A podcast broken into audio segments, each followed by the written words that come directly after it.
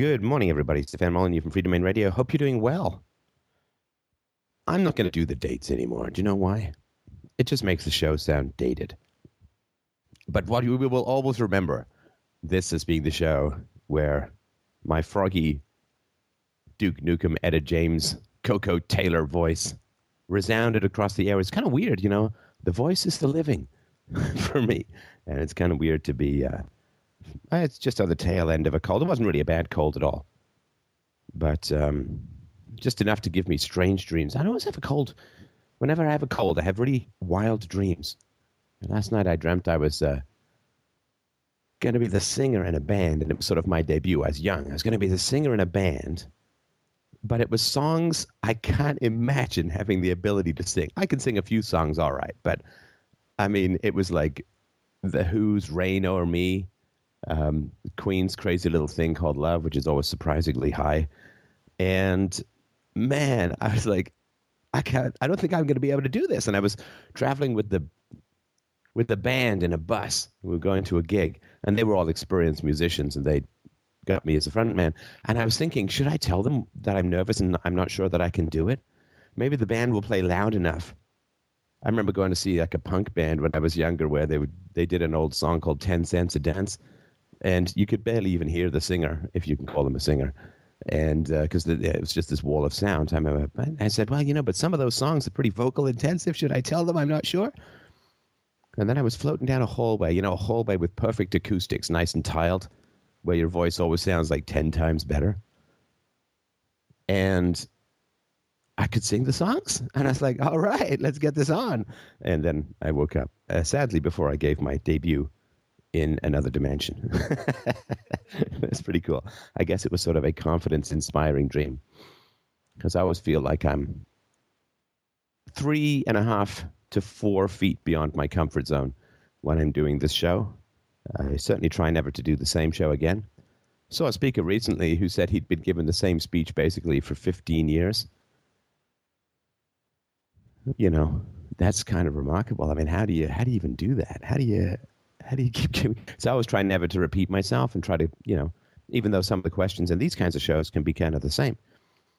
I was trying to give a new angle and so on. So I always feel like four and a half to five, maybe five feet beyond my comfort zone. And maybe that's what the dream had something to do with about that I will have my voice even when I feel it's uh, it's going to be too far from you.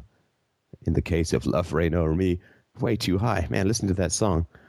Um, it's Love Reign Over Me, I guess, uh, in homage to Shakespeare.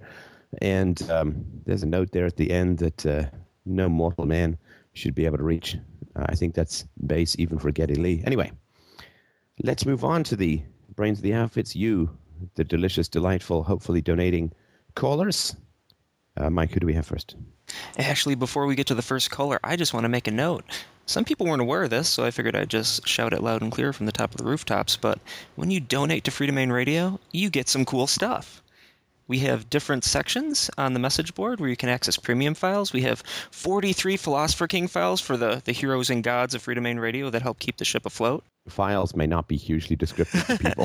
Podcast books. They're empty text files, but they have PK1, PK2.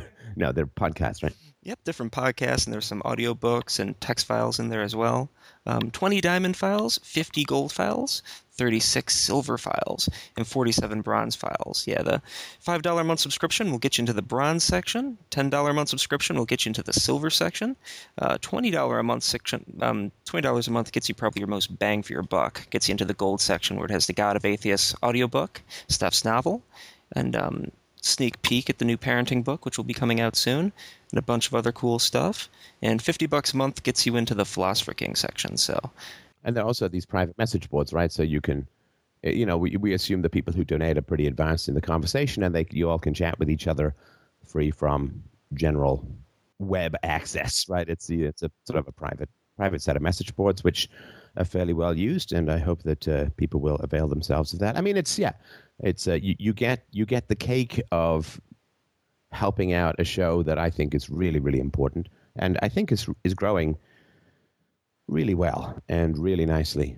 And um, uh, but you know, we we throw a little icing on the icing on the cake of good self-regard for helping out something that's important to you. And uh, so, yeah, and the, the God of Atheists, I think, is a great book. And um, you get, uh, yeah, you get the audio book of that uh, and the PDF at the gold level. So I hope that you will, uh, you will check that out. If 2600 podcasts was not enough podcasts for you, you can go into the donator section and get even more. there are some, there are some great podcasts up there. Oh yeah, there's some great podcasts up there. I mean, pretty advanced stuff. Uh, you know, I'm always fairly aware that I'm speaking to experienced people and new people in these shows, uh, which is kind of a, it's like a tough balancing act.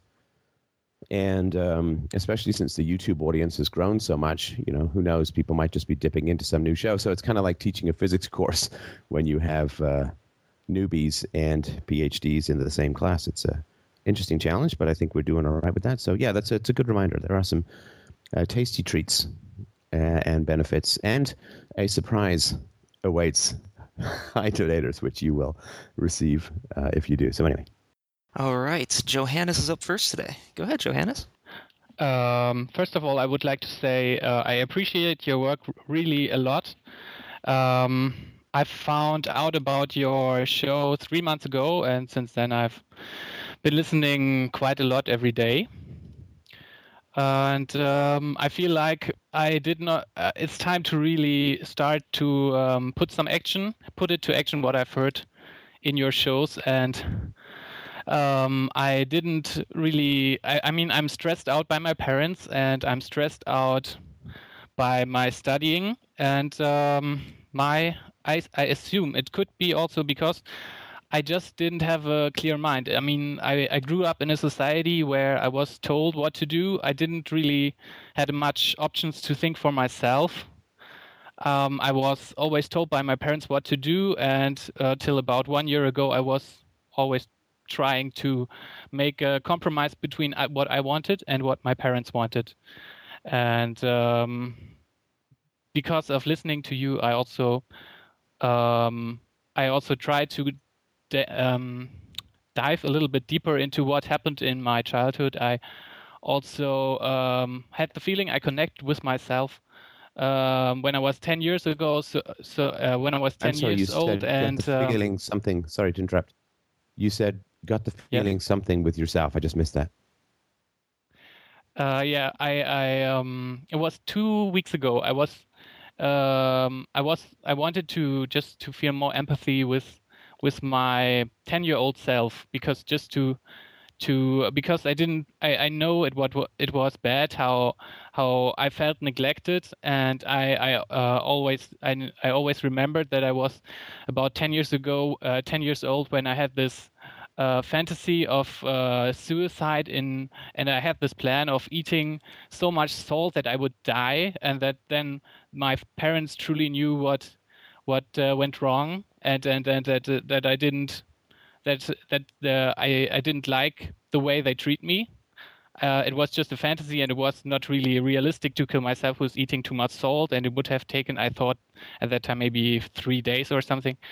But um, I, I, I listened to a song I was listening at that time, and uh, I really I really started to cry more than I was expecting to, and it. Um, yeah, I, I think I hope that will help me also to um, to become aware what went wrong and to to also uh, not only yeah to to I think to uh, become myself again and and to understand um, yeah and, and and also find the power to say uh, I don't I don't need to um, have to uh, have a connection with my parents all the time. And I don't need to listen to my parents all the time, and it is okay that I was that I kind of if I, I think I'm a, a, little bit of a failure in studying. I should have studied in four years, and I t- I'm in the seventh year now, and um, that was maybe because I'm compromising, and also because, uh, because if you're studying, you also need the you need the the motivation to do follow long term goals and. And before I started studying, I always just were told what to do the next day and um, so now I, I am thinking about quitting my studies and maybe starting an apprenticeship where I don't have to uh, plan that long term, have that much motivation, but then I have also my own money. I'm still financially de- dependent on my parents. and uh, currently I live with uh, my girlfriend, and we share the rent for the flat. I pay, she pays by earning her own money. I pay by getting the money from my parents. And um, yeah, before I do all this stuff like cut connection with my family and uh, quit my studies, and I have also a brother who had also problems well, now, like hang on a sec. public Hang on a school. sec. So, I'm getting a bit of a uh, verbal torrent from you uh, because you know, like you've given me like ten things, each of which we could talk about for an hour. Have you given me the, the, the most important thing that you want to talk about? I don't want to focus on something that's Um, to be honest, I I am myself. The most important thing I want to change my life, and I want to to do it at the right speed. And I'm thinking about maybe it's too fast if I quit my studies and and and uh, disconnect from my family and all all the, the things at the same time. And I'm not also sure if if uh, like I'm Yes. Uh, okay, so I was just saying that there's quite a wall of information there, and I want to make sure we're focusing on what is most important to you. So, um, of the things that I think are worth talking about, what happened to you when you were 10, I think is the most important, or your experience when you were 10 about the suicidality. yes. Uh, is that all right? Uh, I, what? Yeah, that that is Yeah. right. I mean, uh, in my in my um, memories, it's more like it was only one week where where I thought this like, and I don't know. That's and then my own story is that I just uh, got to know to myself that my parents are not really the role models that I should depend on for for love, and then maybe after two years or so, I, I just um, like saw my friends as role models or as people that I could talk to, and I just shut out my my um, my parents. Like you, I should I, I stopped uh, talking to my mother about things that I care deeply about, and I just stuck to myself. Right. So, is it okay if we talk about what happened when you were 10? Yes, that's okay. Okay. Now, I mean, I there is a deep. I think that's. I mean, I'm I'm sort of trying to. I remember my own experience and my own experience when I was around. I think nine or ten was my mom, like a lot of women, would mask or act out her bad moods in irrational and hypocritical perfectionism. Uh, my mom is a uh, it wasn't so much when she was younger, but but I mean, and I haven't seen her in a while. But she's like now, she's just an unbelievable slob. And when I was a kid, she didn't. I don't think she ever cared about the place being tidy, but she did care about having something to to crab about with uh, with us kids. And I remember that she had these sort of two things. She would say, you know, basically, you know, clean up your room, tidy your room, and she would use these bone wearyingly repetitive phrases. You know, like if I've told you once, I've told you a thousand times, and she would hook into these little particular incidents uh, uh, stories and repeat them until you really just wanted to crawl out of sight of your own brain and throw your frontal lobes into a ceiling fan. And uh, I remember one time after she crabbed at me about my room not being tidy, and by crabbed I mean you know verbally abused and tiraded and all that kind of stuff. She would always come and try and talk at me, right? She did sort of verbal diarrhea, would just kind of talk at me. And I remember thinking, okay, fine. Well, you know, I'm going to say, I'm sorry, mom. I don't have time to listen to your your your issues because I have to go and tidy my room.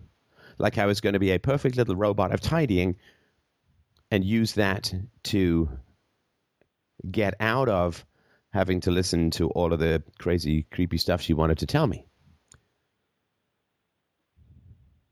And um, I, another time I remember in terms of self destruction, I remember it's probably around the same age. I I used to paint a lot and draw a lot. And one time I found a door at an abandoned and half wrecked house. I dragged the whole door home because I wanted to paint this giant landscape on the door. And one time after my mom had torn into me about something or other, I had a, a lovely little picture of like a sunset and beach and all that drawn on my chalkboard. And I remember saying to myself, I'm not going to paint again. Like in protest, I'm, I'm not going to draw, I'm not going to do chalk, I'm not going to paint again. And one day, art critics will gather around the chalkboard in my room and say, What great promise, promise was here abandoned? And they would blame my mother for taking away my motivation for art or something like that. And I didn't go as far as Uh, you went in terms of planning out suicide by salt, but I think it's very important. There is, in the act of self destruction for an abused child, there is a desire to harm the parents, or in other words, to expose the parents and their harmful activities to the world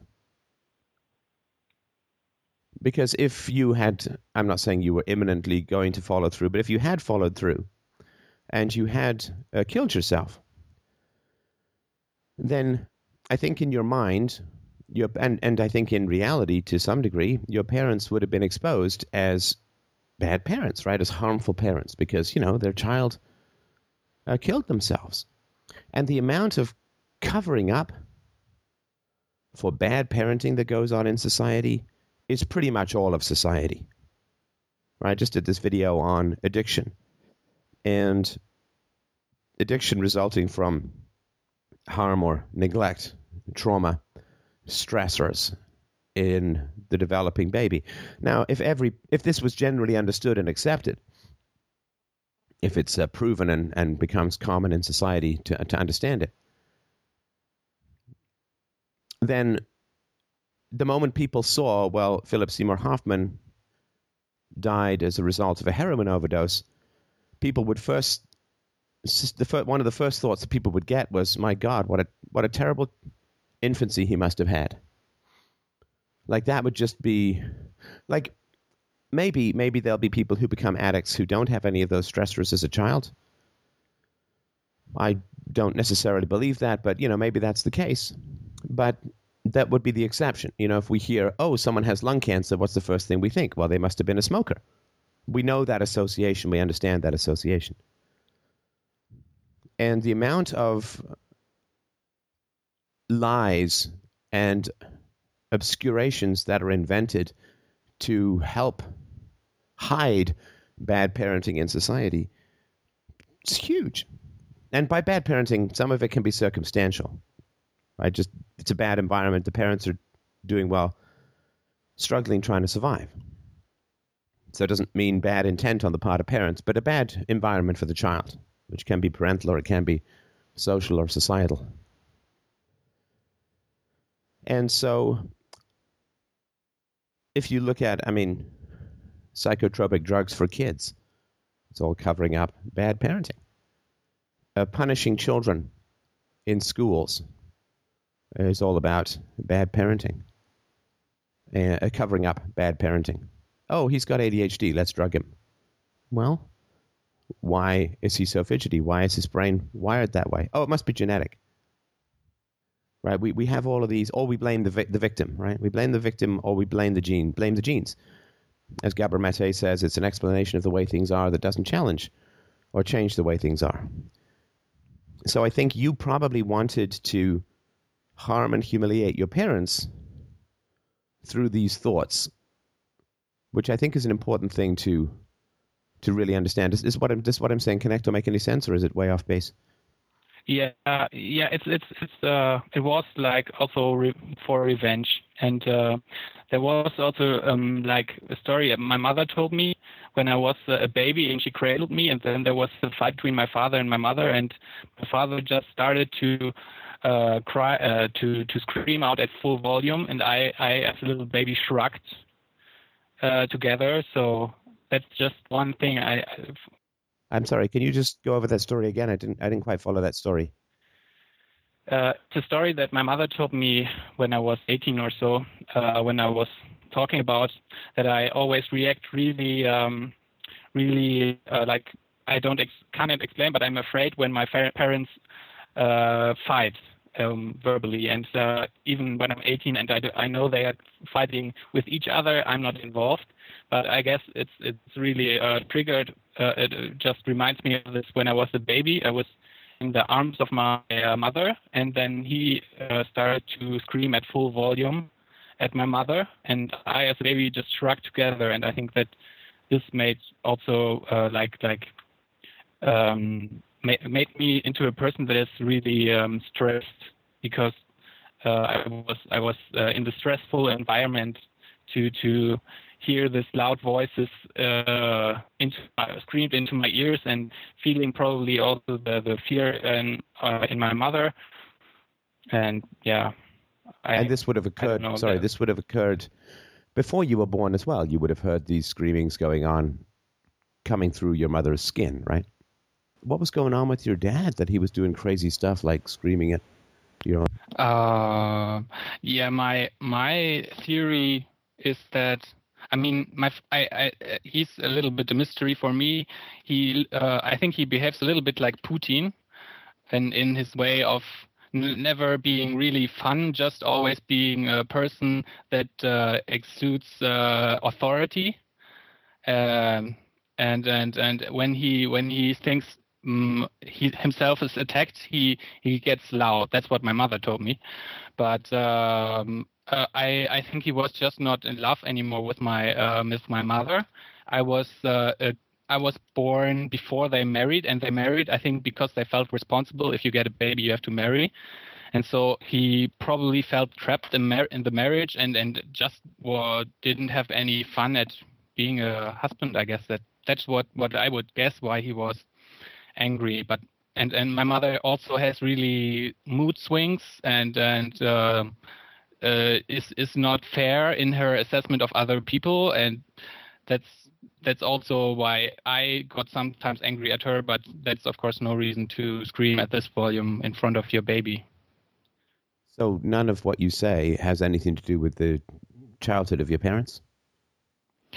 Um, I know that my my father was born like when the Second World War ended, and um, I, I don't know if it's directly re- uh, related, but that's what my mother yesterday told me. Uh, she thought it's relevant, but it didn't make any sense to me. She uh, she told me she was he's the firstborn, and um, I know that he is disconnected now from his uh, brother and his sister, and uh, I know that he was uh, sick for one year and couldn't go to school when he was about seven, and I know that uh, his his parent his um, two parents were living under under the roof of the farmer's house of the grandparents, and the grandparents were dominating everything. And his uh, mother uh, didn't have anything to say in the in the marriage, and was always if she was angry with him, the he always ran to the grandparents who helped him uh, and said no no no nothing is uh, uh, he didn't do any wrong. And so my uh, her his mother never uh, was able to uh, to uh, discipline him. I know i know that but i i cannot make any sense. And and um i i i don't know what uh, did he what, grow up in russia? Is that what you why you referenced uh, putin? Uh no no, he didn't. No, he okay. didn't. Uh, it was in Germany. In Germany, yeah. Now, of course, in Germany, after the war, I mean, it was uh, a complete mess, as, as, you know, right? I mean, there's no. And look, this is not to say that that it's it's fine or it's okay or or anything like that. And in this, because it doesn't really matter. See, when when we're in a terrifying environment, when we're babies and toddlers, the history of the parents doesn't fundamentally matter. And from my experience as a society as a whole, we don't really pay that much attention to context. There are very few defenses in law called I had a stressful babyhood.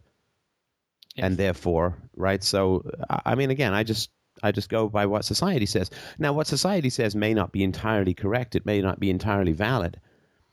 But certainly all the people who inflicted that on me as a kid have no right to disagree with my analysis if I'm using their moral conclusions as well. Yeah. So, for instance, when I was six, uh, five, and six since I went to boarding school when I was six. And I'm, I'm telling you this because the issues with your parents, I believe, have a lot more to do now with your issues with society as a whole. Right? The parents are history, society is our future. And if we come to conclusions about society based upon our relationship with our parents, then we are going to have problems going forward uh, because we, we go further into society as we get older. And so when I was, say, six or seven or eight or 10 or 15 years old, uh, well, let's say I was 16 years old. So when I was 16 years old, um, my brother and I were on our own. We took in roommates. We worked jobs to uh, take care of the household, and we'd had a terribly stressful childhood.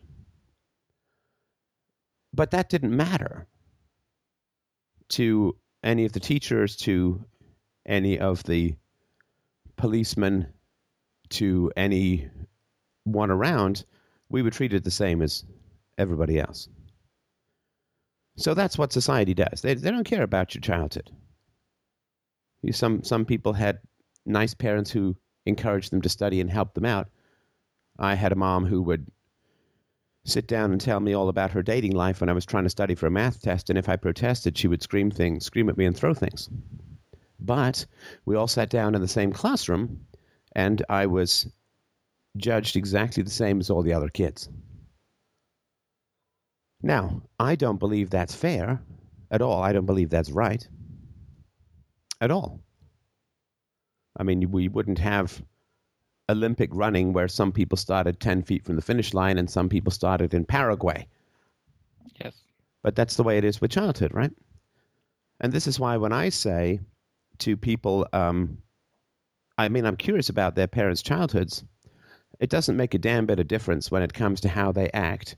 Now, I believe that it does in reality, but parents themselves cannot possibly complain about that, and people as a whole cannot possibly complain about that. Because we treat children as if their childhoods don't matter. Right? We yeah. mark children down. Uh, I, I would get a, a fail or a pass exactly the same as the guy next to me whose mom was and dad were super nice, who helped him study, who got him tutoring when he went awry. And no one has a problem with that right? No one invokes childhood until bad parenting comes up. And then people say, well, but your parents had a bad childhood. And therefore, therefore, therefore. It's like, if people are so goddamn concerned about bad childhoods, let's start talking about children rather than parents. See, it's just another one of these knee jerk reactions that comes up when bad parenting is exposed. Everyone rushes to cover it up because yeah. maybe if their own bad conscience or the basic reality their system is built on bad parenting. Bad parents are fundamentally the uh, the cause of almost all the ills that happen, all the moral ills that happen in the world. So, when your dad was screaming at you, or, or your mom was doing something that was negative, and so on, was there no society around you that you could talk to, or who could intervene? Mm-hmm. The um I I mean, there were teachers that I was uh, not afraid of, but I felt like I, I didn't I didn't see anybody. I, I no, nobody comes to mind. I mean, I always hope. I mean, now I think maybe my smaller brother could have been more like on my say on my side, but he was more the.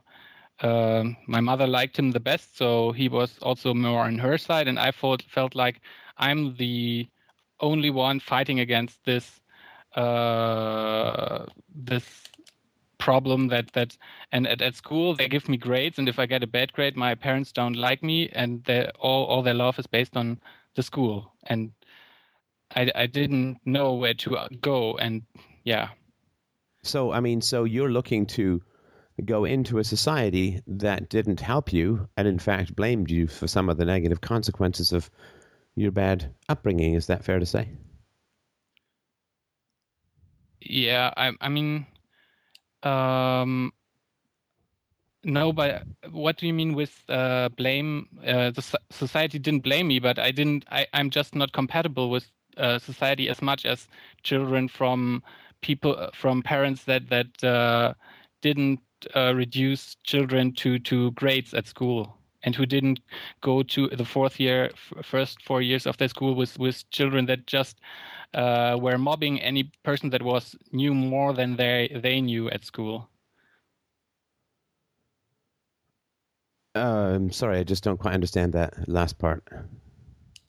um, I, in uh, in retrospect, I uh, I was I was uh, going to school with a lot of children from households where they where the um, people were just like probably not interested in, in education and, and not interested in talking. And I was more the ch- child that was forbidden to uh, to uh, use violence. And uh, always talk nicely and this uh, so i was bullied a lot uh, just for because i was wanted to solve everything with words or and i was the know-it-all in class so uh, I, I was also conflicted because at school i shouldn't be good and and at, at home it's expected that i have good grades and uh, and i didn't get any love anymore uh, when when my grades tanked but it, it was no, just, but that's sorry. That's that's what I mean when you say that you were blamed, right, for the effects of of bad parenting. Why why do children not do well in school? Why do children not do well in school? Well, children don't do well in school for one of three reasons. Either the school is terrible, which is certainly not the child's fault, or the parents are not instilling a love of learning and helping the child to learn, which is certainly not the child's fault, or the child is not intelligent, just lacks physical capacity, which is certainly not the child's fault. So we, what I mean is that we we use this whip called free will, and we hit our children with this whip called free will. And we assign the greatest amount of free will and moral responsibility in society to children who are six or seven or eight or 10 or 15 years old. Those children exist as morally isolated Nietzschean superheroes, objectivist superheroes who can make any and all choices outside of circumstances and are 100% responsible for everything that they do. Right? Mhm. When a child receives a failing grade on a test, it is the parents who should be called in and chastised. Right? When a child is 10 and gets a failing grade on a grammar test, then it is the parents who should be brought in and said, You have failed because your child has failed to learn. So you, as parents, need to fix this issue. Well, we don't do that. See, parents have legal independence, authority. They can complain, they can make your life difficult. So we don't do that, right? What we do is we say to the child, Bad child, you should have studied. Bad, bad, bad. You failed. Because you see, children in this abusive paradigm are 100% perfectly free, independent of environment, moral agents. And everything that they choose is outside of history and outside of circumstances because they're eight or 10 years old, you see. So we don't ever look at and say, well, the child is failing, therefore the school is failing. Therefore, society is failing. Therefore, the parents are failing. No, no, no. It's 100% the child. 100% the child. And then when we grow up and we say, you know what, my parents kind of failed. And people say, no, no, no, no, no. It was their environment. It was their history. They were doing the best they can with the knowledge they had. It's not their fault. Forgive them. Fuck that. Fuck that. I will start forgiving adults when adults start forgiving children who have far less independence, power, and authority. So when people say, well, you see, it's childhood and circumstances that, that, that make the difference, and, and we can't really hold people responsible who are 30 and hitting their children or screaming at their children. We can't hold those people responsible. I will know when that is not just self serving, parent excusing bullshit. I will know that when people don't even imagine applying that to parents. When the first thing they say is, wow, you know what? People aren't particularly responsible for what happens to them in their childhood, or the effects of childhood are not particularly to, to, to the responsibility of, of the individual. Therefore, the first thing we need to do is completely reform the educational system because those children are actually in their childhoods. And, and I'm pointing this out not to have a rant, although that obviously has something to do with it, but just because I need you to understand that with this knowledge, with the knowledge that we're talking about here, comes an inevitable contempt and disgust with society as a whole. I mean, we all understand it is it is insanely evil to assign more responsibility to a 10 year old child than a 30 year old adult. Right? And you, as a child, were failed or castigated or punished because you made, quote, bad choices. And then when you say, well, you know what, my parents made bad choices, what do people say? Oh, but they had these childhoods. Oh, they were doing the best they could. They were stressed. Fuck, I was pretty stressed as a kid. No one cut me any slack for it. Now, of course, we should cut slack for children when they're children. If we're going to cut slack for anyone, it should be for children when they're children. But this cut slack because of childhood only ever occurs when we assign moral responsibility to parents. They're the ones who need to be, given, be forgiven because they had bad childhoods. Or they were undergoing stress, or the husband left them, or whatever, right? It's like, well, I was the goddamn kid going through infinitely more stress than any other adult around me. And because they had choices, I could I had no choices. And we blame and castigate children. We spank and punish children. We fail children in school. We give them failing grades. We hold them back a year sometimes. Because children are 100% morally responsible, you see. But then when that moral responsibility focuses on parents, all of these excuses start popping up. And it's vile and it's disgusting. And it's deeply, deeply evil. I mean, this, this prejudice against children is so deep seated. It's like gravity. It's something you don't really think about unless you really work to concentrate on it. But moving forward, that is the society that you're going to be entering into. And uh, it is one of the most difficult burdens of philosophy uh, or of self knowledge at the moment is realizing that all of these ethics are invented to harm children and excuse their abusers. Ethics and moral responsibility is the handmaiden, slave, servant, and master of child abusers. The idea of moral responsibility is only and forever applied 150% to children and minus 150% to parents punishment, ethics, reward, free will, virtue, good, bad behavior, these things are all invented to punish children and then completely reversed to excuse abusers. It is a tool of abuse. And if we internalize this in terms of self attack, well, I was a tough kid. I didn't listen. I didn't study. I was disobedient. I was disrespectful. I was, uh, I fought. I, you know, all we're doing is we are internalizing the foundational tool of child abuse, which is ethics, which is virtue, which is what is called responsibility. You know, my mom would scream at me that I was irresponsible. It's like, well, mom, the fact that you're screaming is much more irresponsible than anything I could ever have done. The fact that you chose to have a second child in a disintegrating marriage with a guy you loathed was a little bit more irresponsible than me misplacing a cup somewhere or dropping a glass and it breaking. Right? The fact that, that you've alienated everyone around you who might possibly give you support through rages, hostility, and vindictive vendettas might be just a little bit more irresponsible than anything I've ever done.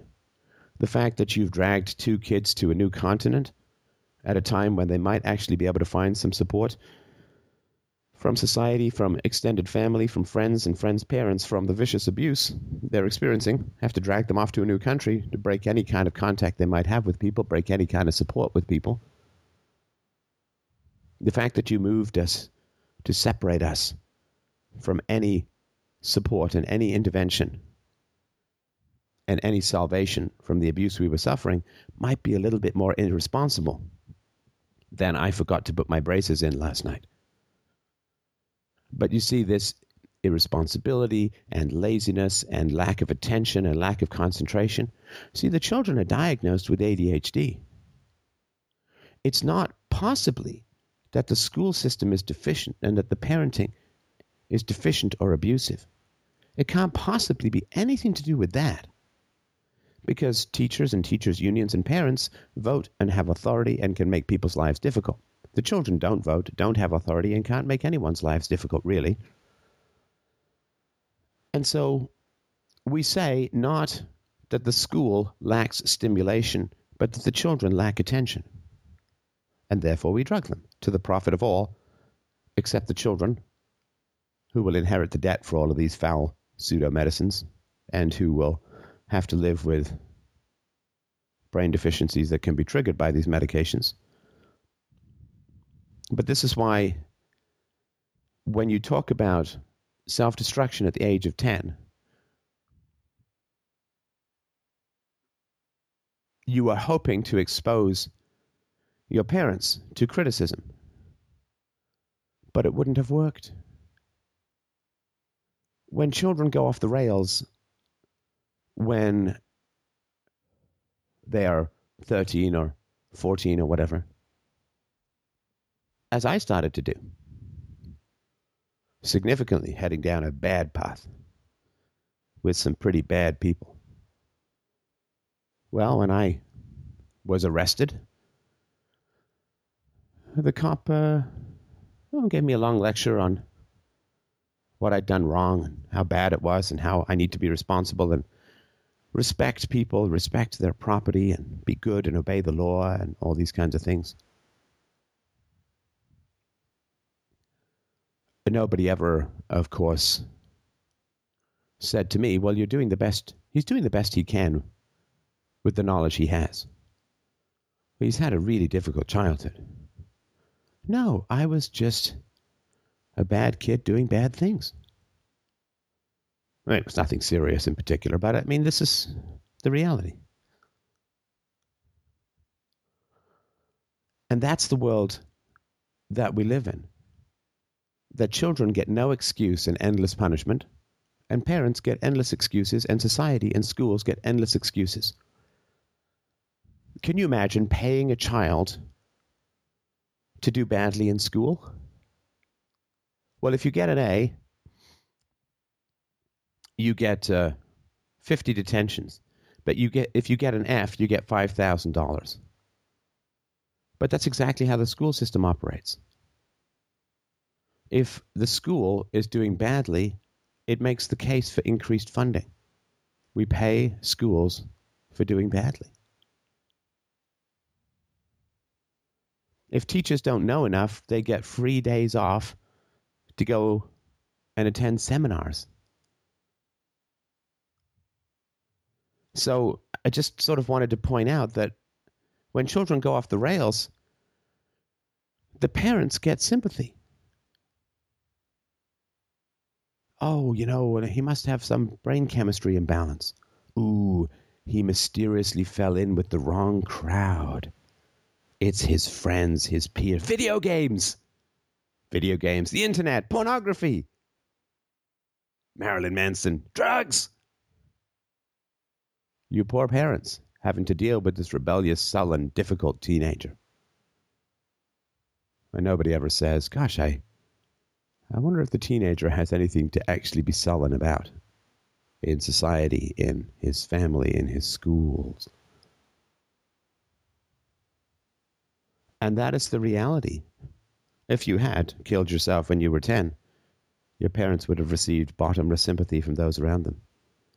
Oh, must have been some chemical imbalance in the brain. Oh, you know, he must have uh, he must have accidentally stumbled across a website of Satanism or you know, something. They would have invented something to be able to provide the parents sympathy because that's the world we live in.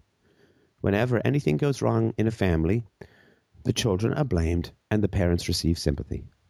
Almost always. Every time I point out the degree to which childhood negatively affects adulthood, if the childhood is stressful, traumatic, and abusive, I get deluged with emails from extremely articulate bullshit artists who say, Well, I knew a kid, he had a perfect childhood, was loved by everyone, perfectly happy, and he became a heroin addict. So what do you say to that? I say bullshit. That's not even an argument worth considering. First of all, how the fuck do you know whether that person had a perfect childhood or not? How the fuck do you know? Anyone who makes that claim with a straight face automatically disqualifies himself from any rational consideration at all. I don't know who had a perfect childhood. There are lots of people who put on a great front, a great facade of having it together. Christ, I was the class clown.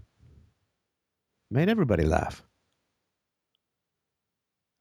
I, I mean, I had jobs, I had girlfriends, I was in a garage band briefly. I mean, I did lots of cool. I did I did plays. I was on the debating team. I was on the water polo team, the swim team. I was a cross country runner. Played soccer, tennis, squash. Worked out. I mean, man, I looked like I had it together and a half. Nobody had a clue. People would say, well, if I'd gone to drugs, I I knew this guy, an all star athlete. He did well in school, had girlfriends. He looked like it, he looked like it was great. Bingo, bango. That Steph guy got into drugs, crime. But uh, anybody who says they know for sure somebody else had a perfect, perfectly happy childhood is a bullshit artist. It doesn't mean that there's no such thing as a happy childhood. There is. But not if you're in public school, for God's sakes, right? I mean, public school, like somebody who says that, you know, with the exception that they were, their parents were forced at gunpoint to, pay, to pay to a school that they were probably forced at gunpoint to go to, which had nothing to do with any interest or profit in educating them. Or, you know, with the exception that they were told that they were going to burn in hell if they had any sexual thoughts at the age of 13, or whatever they were told. With the exception that they were bored out of their gourd for most of their childhood, stuck in a mental prison they were unable to leave. And I get all of this stuff. Uh, this stuff just comes pouring out because people need to find exceptions. People need to find exceptions because the idea that a problematic child indicates a problem in society, in the school, in the home, in the church is incomprehensible. And the relationship between child abuse and adult dysfunction is far stronger than the relationship between smoking and dying from smoking. Like a third of smokers, they don't die from smoking.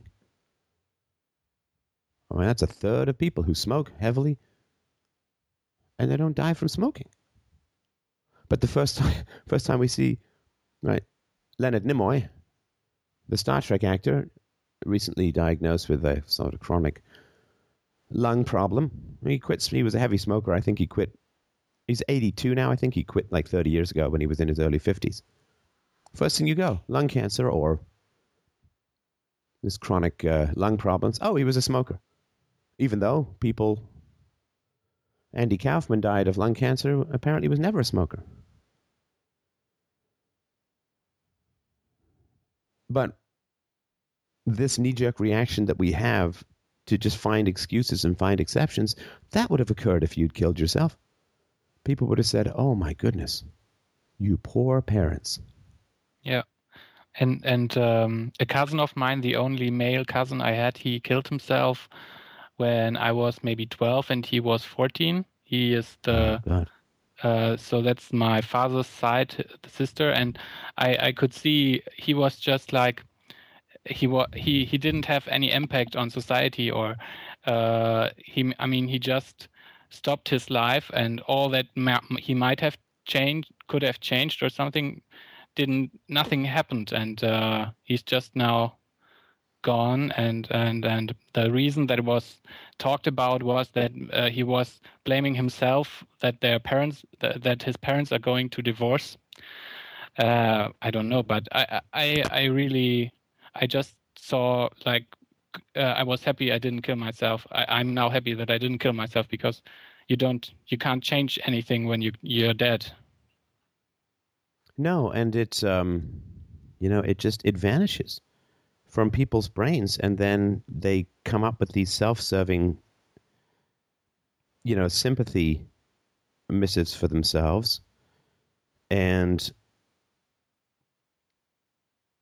everyone rushes to to provide them comfort for these, you know, these terrible thing that has happened, right?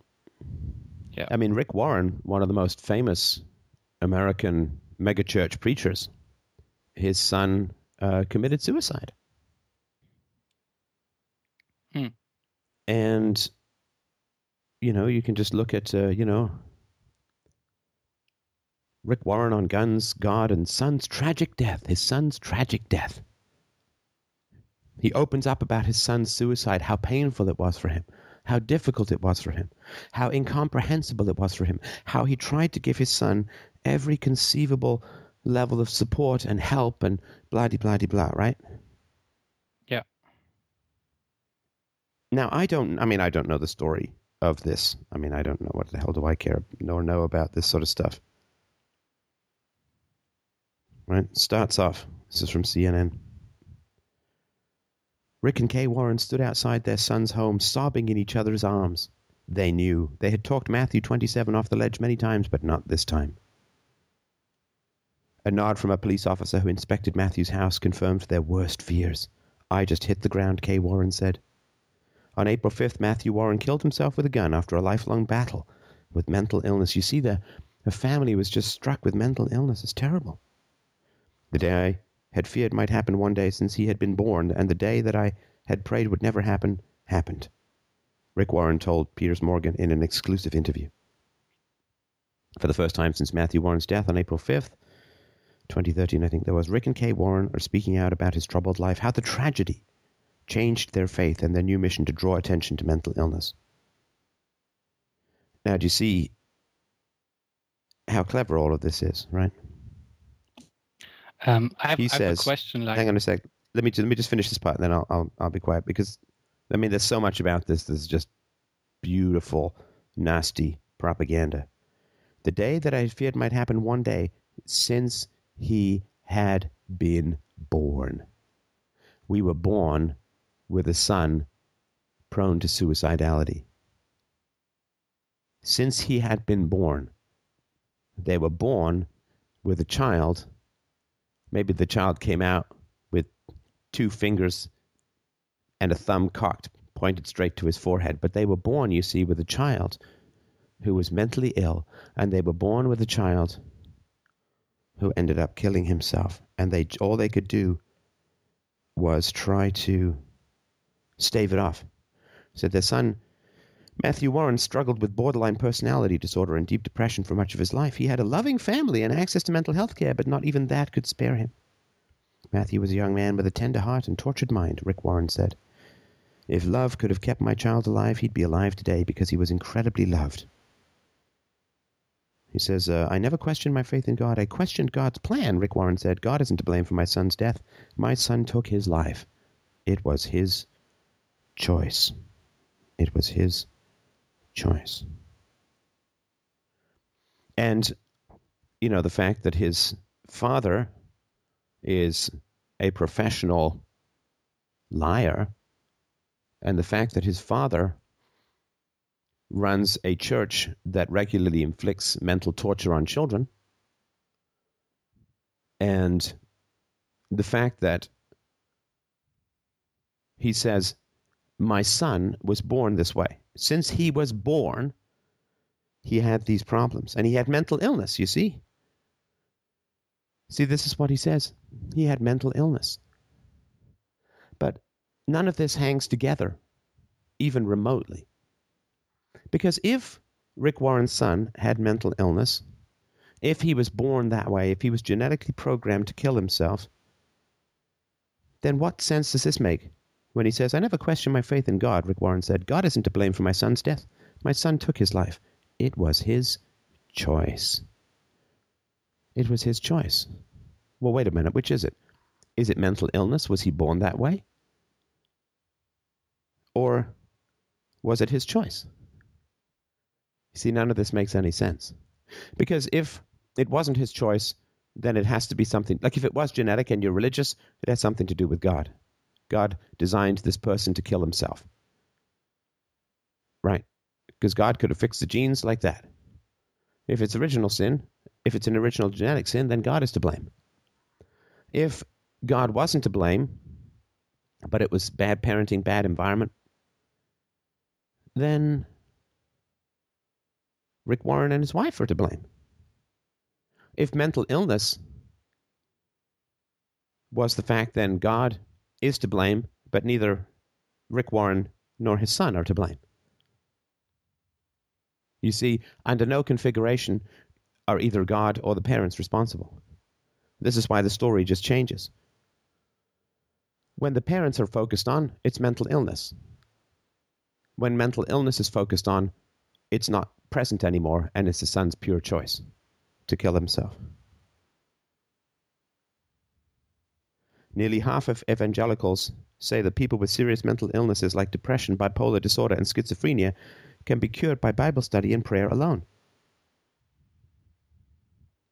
60% of Americans overall disagree. You can pray child abuse away. Unless, of course, prayer is child abuse, in which case you will probably end up much worse than before. So, this has not harmed his ministry. I'm sure he's got lots of donations and sympathy, and how terrible that you had to deal with this strangely unfree willed individual who was born to kill himself, yet who is still 100% responsible for his choice. Right? It's just tortured inventions to excuse environment, society, uh, parenting, and so on. And I bet you they took this kid to a lot of Christian counselors, unless his problem was Christianity. I don't know for sure. I mean, I think that religion and superstition as a whole are not beneficial mental health practices, but this, I'm afraid, is the society that you're going to be going into. You know, it's a little worse in America, but uh, it's uh, it's all over the place, and um, so it is tough to find your ambition in that world, if that makes any sense. Yes, yes, uh, it's it's uh, tough to find my ambition. I mean, I I no no more so like I if I think about it, I want to change the world for a little bit to the better than when I came to this world. But um, what when you were talking about this uh, child who committed suicide, um, I, I I've, the question came into my mind: Is it normal that I don't feel really that much because uh, I, I feel like maybe I have a blockade like a soldier. So I was in the war and this child died, and I have to carry on. I shouldn't focus too much on on on your on cousin. You mean? Uh, yeah, on my cousin, and it's also my brother. He didn't. Ki- uh, he's still alive. He, but the last five years he just spent in his room, afraid of society and and uh, living with his parents. But uh, just last one year he was just living uh, in the night, and my parents were living in the day.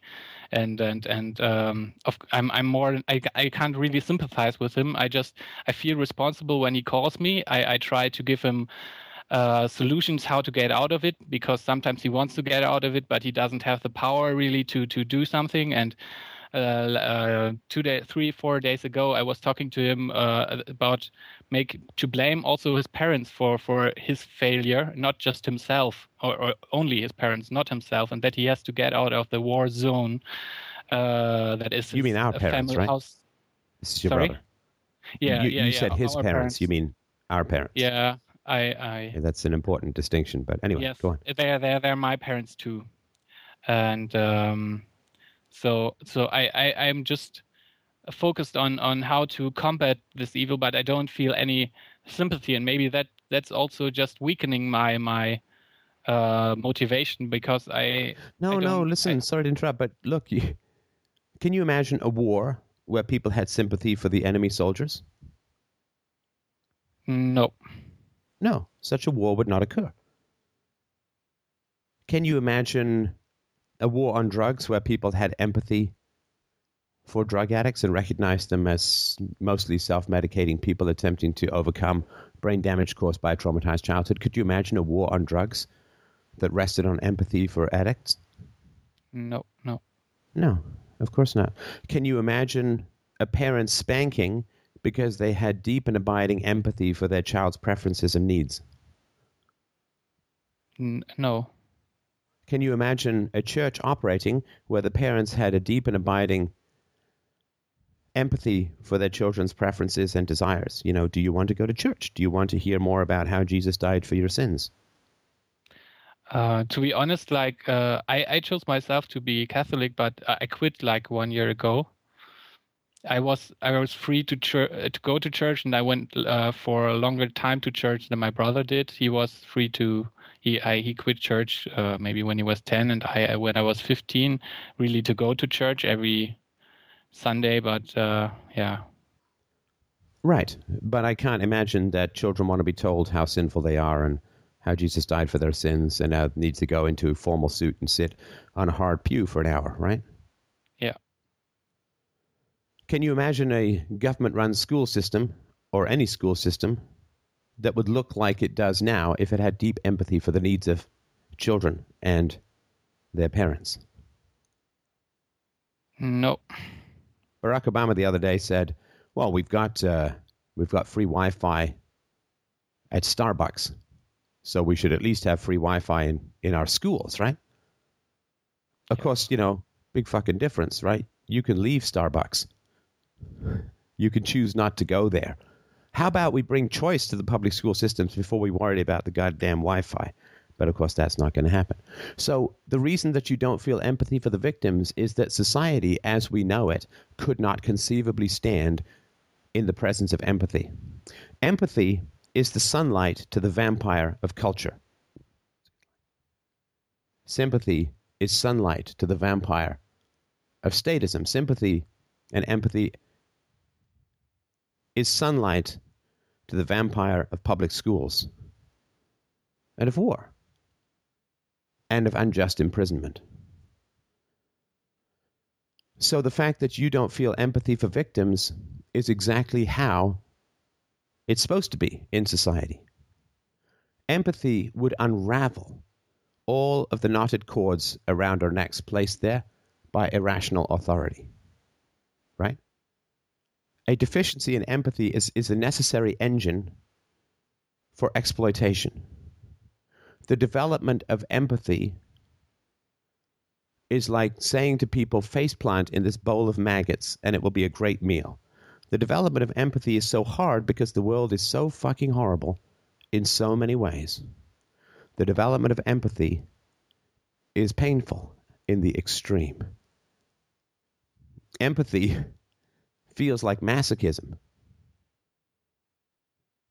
in the beginning.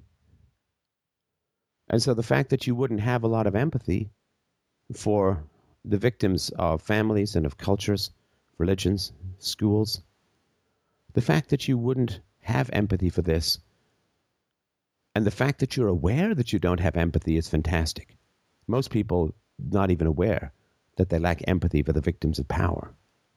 The fact that you have empathy, have an empathy deficiency and know that is a fantastic first step. Hmm. So yeah. it's it's inevitable and natural and it's much bigger than your family much bigger and deeper than your family. Your family is just one manifestation of it. The family is, in many ways, the primary conduit of how this is achieved. You know, how many kids want to go to school? I don't know. I don't think that many. I sure as hell didn't. Nobody I knew wanted to be there. So, how could a society that has empathy want to send their kids to school? Well, you know, because for moms, spending time with their children is not even in the top, top 10 of things they want to do. Yeah, I want to go shopping and see movies and spend time with friends and have lattes and stuff. But having empathy for the children? It's a terrible scene from my childhood. My brother went to boarding school for a year before I did. I was five, I was too young. And my mother and I went up to visit him and I think it, it was for a weekend. And my mom got the date wrong about when the school was supposed to open again. So we drove back to the school expecting everyone to be there to pick my brother up. And my brother would have been, I guess, seven, seven and a half. And we dropped, we, dro- we drove up, we were in a cab and we drove up, we didn't have a car, we never had a car. We drove up to the school and there was nobody there. I don't know if it, we were there on a Sunday and it opened up on a Monday or something like that. But we drove up to the school to drop my brother off, a boarding school. Like on its own estate, it was not on a busy street. There was nobody else around. It was in a walled off thing. I guess the gates were open. We drove up, knocked on the door, and we had train tickets to go back home. We knocked on the door. Big ass, giant brass knocker. Nobody answered. Nobody answered. My mom would call out. She started running around the building, screaming for people because we had to get back to the train station, apparently. Tickets, right? Cab driver's like, hey, we got to go. And my mother left my brother on the steps of that closed up, sealed off boarding school and drove away. And my brother was hysterical, sobbing, screaming, Don't leave me. I remember so clearly I was five, looking out the back of that. I remember the dirt patterns on the back of the cab window. And I was looking at my brother on these steps, sobbing. He was sobbing, screaming, crying, hysterical, and rightly so. My God, what a horrifying thing to do to a child as we drove away. I remember thinking, even at that time, that too much sympathy in this world was a very, very dangerous thing. That feeling for the victims was like a target to your head. My mother did not have empathy. What an insane thing to do to leave a seven year old in the middle of nowhere. And, and I never knew what happened. I'm, I'm sure that eventually some janitor or caretaker or someone came by.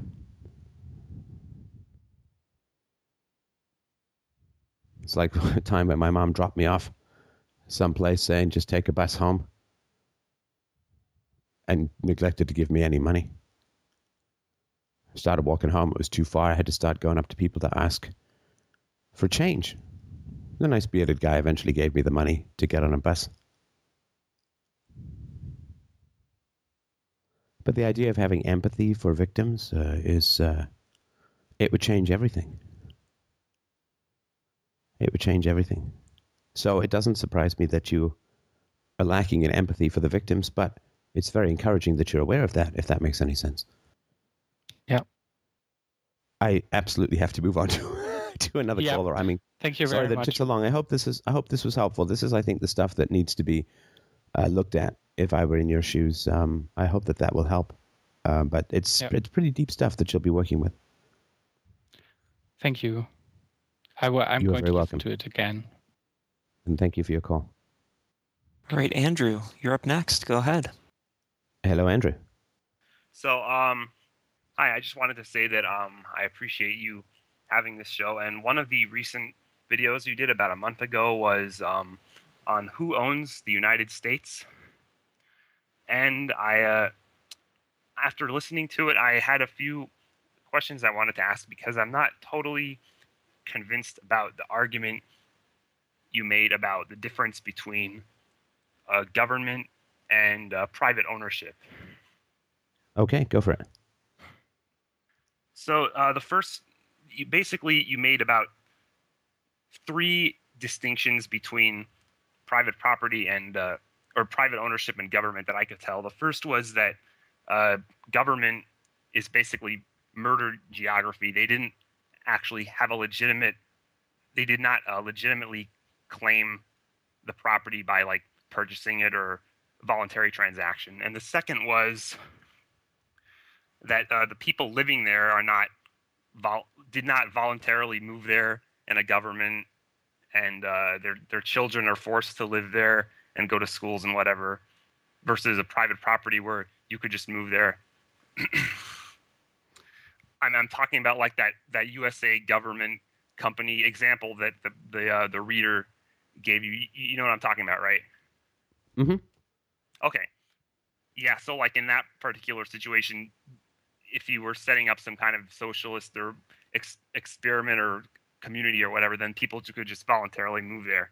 And then the third um, distinction was that there's no owner of the government, as opposed Right. to private property has an has an owner. So with the case of murder geography, Uh, sorry, in in a de- in a democracy in particular, you could make the argument that in an aristocracy there is an owner of the government who is the king or queen who wishes to retain the value of the tax base in perpetuity and so on. But particularly in a democracy uh, uh, or a republic, there's no owner. But uh, sorry, go ahead.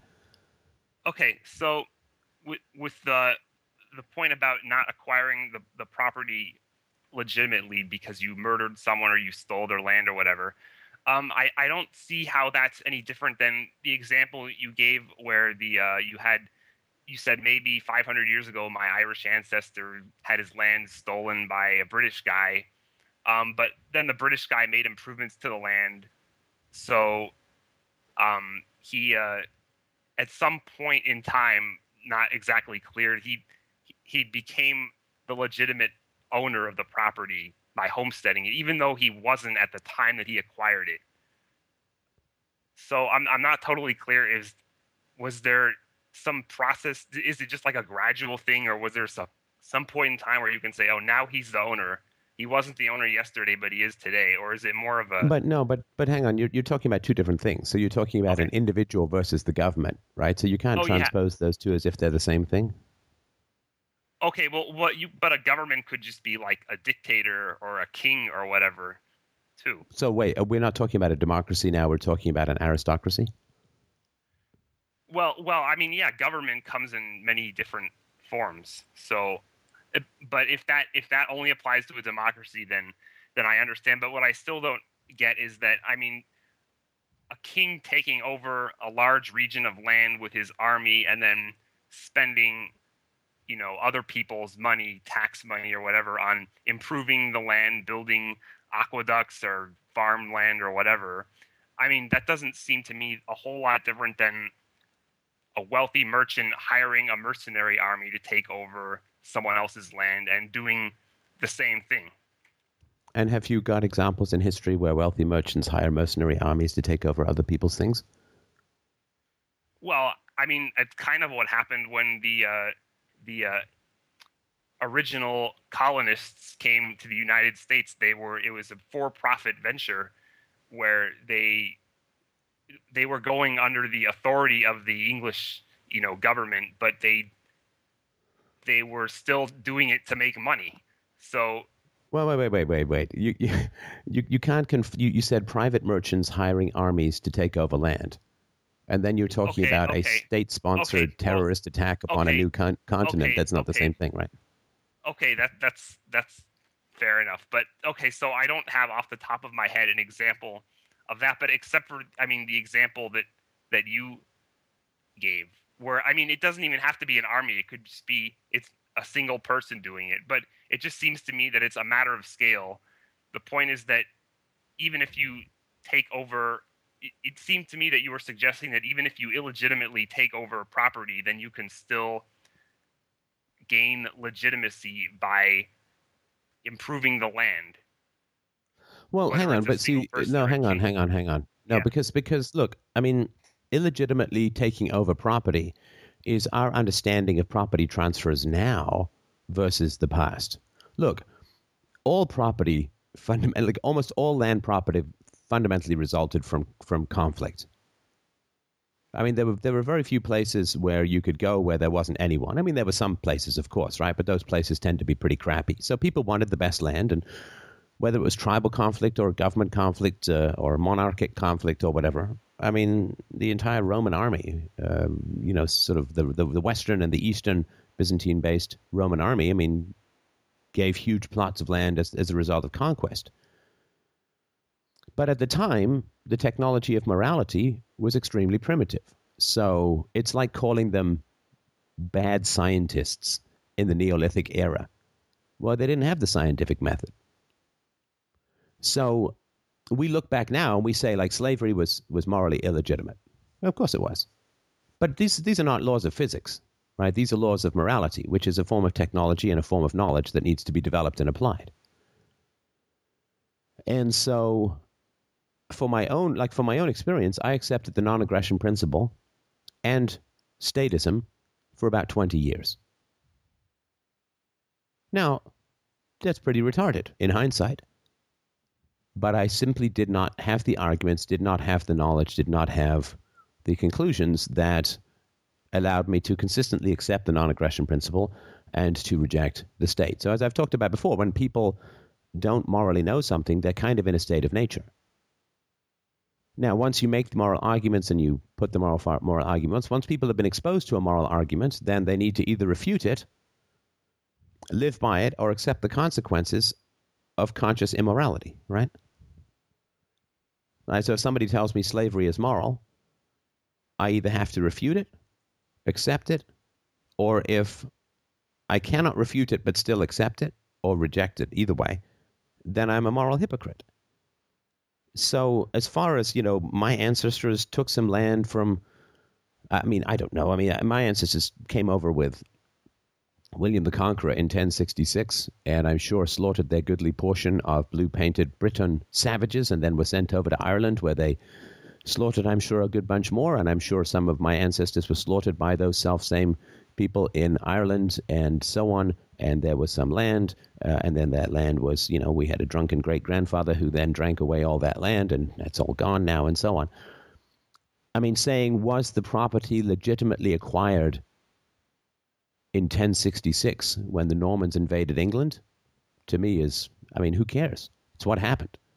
What matters now is property going forward. Now, there's no possible way of unraveling and writing the property violations of history. It's, it's simply not possible to do it because it's, it's creating an alternate universe and uh, imagining that you know the outcome. Well, what would have happened if my ancestors hadn't taken that land? So uh, maybe, maybe the peasants were better off because it wasn't like they were all living in a free, lovely state of nature, you know, with, with freedom and property rights and free trade and sci- the scientific method and rationalism and so on. And then nasty savages came along and blew that all up. There.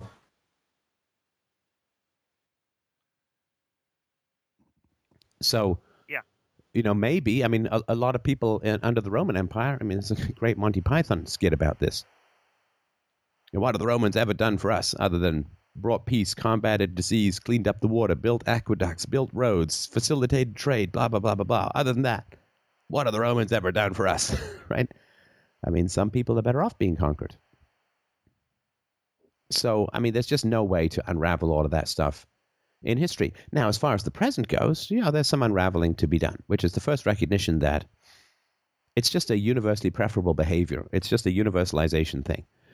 If any individual can arbitrarily claim entire sections of land, then all individuals can arbitrarily claim any section of land which all cancels each other out and you've solved nothing, right? Well, I have the Western Hemisphere, says I. Well, I have the Western Hemisphere, says you. And what does that mean? We've just made some noises and nothing is actually resolved. Anything. Now, two people cannot simultaneously really practically work to develop the same land at the same time. Because if they both start, they won't continue until property is resolved. Right? I'm not going to build a house right next to somebody else who's building a house in the middle of nowhere until the property is resolved. It just doesn't happen. Which is one of the reasons why that, that sort of homesteading can be can be universalized. So um, going forward, you know, what happens to government-owned lands? I mean, I don't know. I don't know. I mean, my, my guess would be that the most just thing to do would be to auction it off and take whatever proceeds you could and, and use it to make sure that the people who couldn't vote ended up with less debt or less deficiencies. Right? Everyone who votes is morally responsible for the government. And certainly people before the age of voting should receive restitution because they sure as hell didn't vote to be in the government schools. They didn't vote for government debt or anything like that. So the people, the, the, the kids would get money from the sale of government lands in in a just system. But you know that's not going to be enforced in a democratic system because kids don't vote. It requires the development of the empathy that we talked about in the previous call.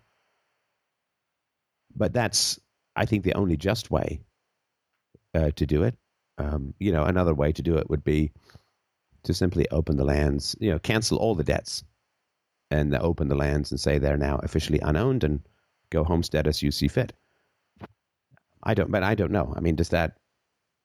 It's sort of like the war on drugs. You know, let's say they legalize marijuana tomorrow. What happens to the millions of people whose lives were destroyed because of the war on drugs because they were in possession of a substance that is now legal? Do we pay them restitution? Well, how can we? Because the only way to pay them restitution is to steal from people in the here and now. And so I don't know. Obviously, it's a huge problem. Of course, the legalization of drugs, nobody ever talks about restitution.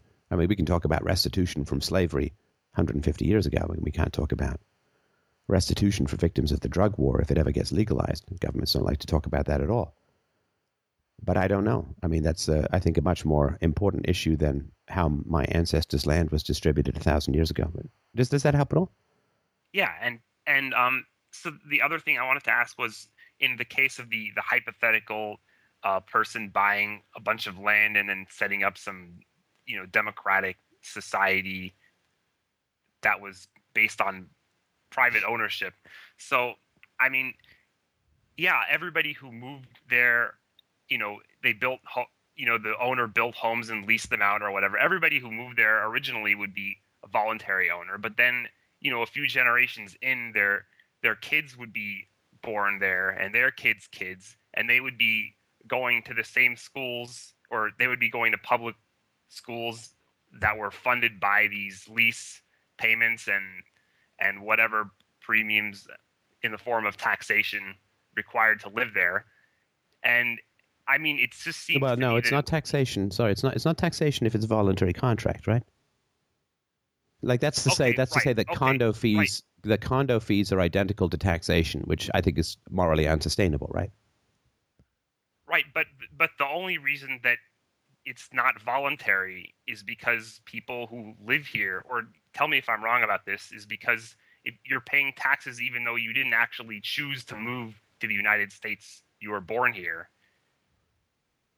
as opposed Yes. to in that, as opposed to people living in that USA government company. Uh, Well, of course, Actually, children in general. Sorry, children in general don't pay. They only pay time tax by being stuck in the prisons of public schools. They don't pay tax tax in general. I mean, buy a candy bar or whatever, right?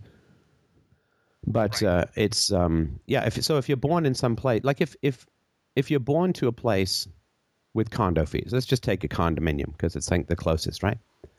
Yeah. So when my wife and I had a condo, we paid I don't know two hundred bucks a month in condo fees. That, that was not a tax right? That that's like saying, well, I've got a house, but if I have to pay for heating it, that's a tax. Like we paid for maintenance of the common areas, we paid for uh, repairs, uh, we paid for, you know, the security guard at the front, all of which we knew going in, and we could have chosen a place with cheaper condo fees and so on, right? Now, if my daughter, if we, if we, if we still lived in that place, and my daughter did not like those condo fees, then she could uh, move when she grew up, right? She's not paying those condo fees when she's a kid. but Right. But doesn't that apply to somebody living in the United States? You, I mean, people say this all the time as a as a re- rebuttal to um, anarchist arguments that oh well you could just move if you don't like it, if you don't want to pay the tax or the fees or whatever. Well, first of all, you move to can't another move. country. You can't move. I mean, how, how do they think you can just go move to another country? I mean, this is only idiots who've never thought about it and certainly never tried. Oh, just just you know, look look up. How, how do you move to Germany? Well, you have to have a lot of money because, but it's not. The mechanics of it are not really different.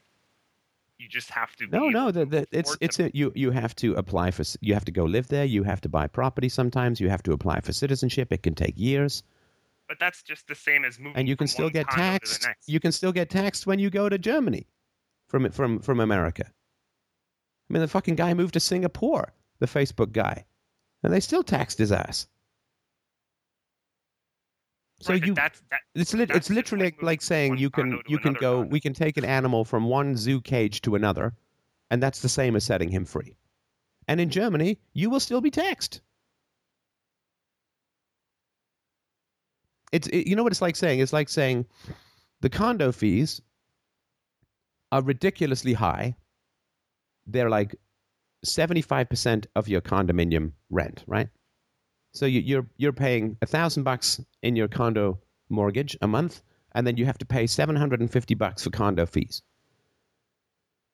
And 90% of those services you'll never use and don't want, but you can't undo that. And everywhere you move in that country, there are condo fees, and you are never allowed to not own a condo or you're thrown in jail. And if you go to another country, it's going to take you years. It's going to cost you tens of thousands or hundreds of thousands of dollars. And when you move to that country, you also have to pay condo fees, and you are never not allowed to not own a condo. You always have to own a condo, and everywhere you go in the world, you're forced to pay for condo fees or get thrown in jail for services you neither want nor value. Oh, and by the way, the money that you use for those condo fees create is used as collateral for intergenerational debt.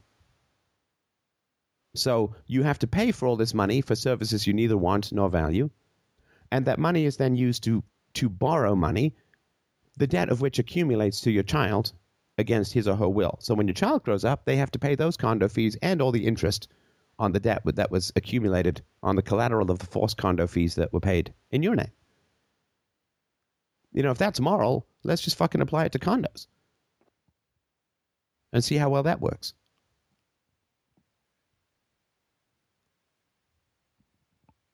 Okay.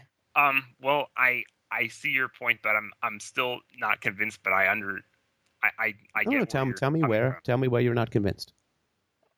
Well, I- I mean, anywhere that you move, that you live in, you're gonna have to pay for services, and you can't just.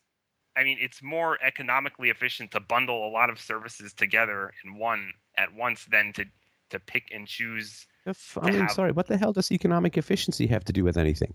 It's econ. I mean, kids cost over a million dollars to raise. It's economically efficient for parents to strangle their own children.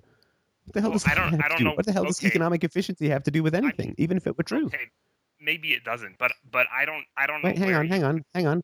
Yeah. Is it economically efficient to have pets? No. No. So, uh, by this argument, we should all be, you know, str- flushing our goldfish down the toilet and strangling our cats. Right, but I mean, what I wa- what I was getting at was anywhere that you live, you you are going to have to pay for basic services, which you might think are too high, but it's not really avoidable, is it? Um, I don't know what you mean. I mean, it's like saying you, you can choose to get married or not. Uh, But if you had a country where you had to legally, you were forced to get married, right? Then that Yeah. would be immoral, right? And to say, well, but you could avoid being forced to get married by the government by moving to another country where a different government would force you to get married. And that's the same as having the choice to get married or not. I mean, that doesn't make any sense, right? right. Lots of people do want to get married for sure, and lots of people like security guards and buffed floors and, and TV rooms in their condo, but some people don't. Right? I mean, some people have kids and then are responsible for educating those kids, and some people don't have kids and are damn well not responsible for educating kids, right? Yeah. Some people want cars and some people don't want cars. Some people like to bicycle. And the idea, I mean, people providing services, first of all, you can choose the level of services. And second of all, you know that economic efficiency is being achieved when you have the maximum competition of people who are vying to give you your services, right? How do I know I'm getting a really good price when I go to Walmart? Because Walmart works really hard to grind down the bids of people who want to sell through Walmart. Because Walmart has so much volume in terms of what they sell that they can demand a very small profit on the part of the people who sell to them or sell through them, right? So if you're, I don't know, whoever makes that damn slap chop thing, right? If if they're being sold through Walmart, you know for sure that Walmart got pretty much the best available price because Walmart offers the widest possible distribution, right? And everyone's competing to sell through Walmart. And so the people who can successfully sell through Walmart are the people who've got the greatest economic efficiency possible. I mean, give or take, it's it's your best guarantee, right? You don't have that guarantee when you go to get a car license or a driver's license, right? Or government schools. There's no economic efficiency in coercion. Coercion, by definition, is win lose, right? The thief gets your wallet and you get to not get shot by the thief. It's win lose, right? So wherever coercion is not present, it's win win. And if my daughter grows up and doesn't like the condo fees, she can leave. Now, does that mean she won't need heat? No. But nobody's coercing her to stay, and nobody's forcing her to enter into an unjust contract that is coercively implemented wherever she goes. She has the choice, and everybody who's interacting with her has the choice. In the face of taxation, it's coercive. It is not analogous to a private contract. It is the complete opposite of a private contract. Now, both involve contracts to some degree, although there's no such thing as a contract with the government. But both such things involve the exchange of services and the exchange of money. Right? Absolutely. A private condo fee is paying money for services, and property taxes is paying money for services. Absolutely. But so what? You know, both lovemaking and rape involve a penis and vagina, but they're not the same. The element of coercion makes them completely opposite. The opposite of lovemaking is not abstinence, but rape.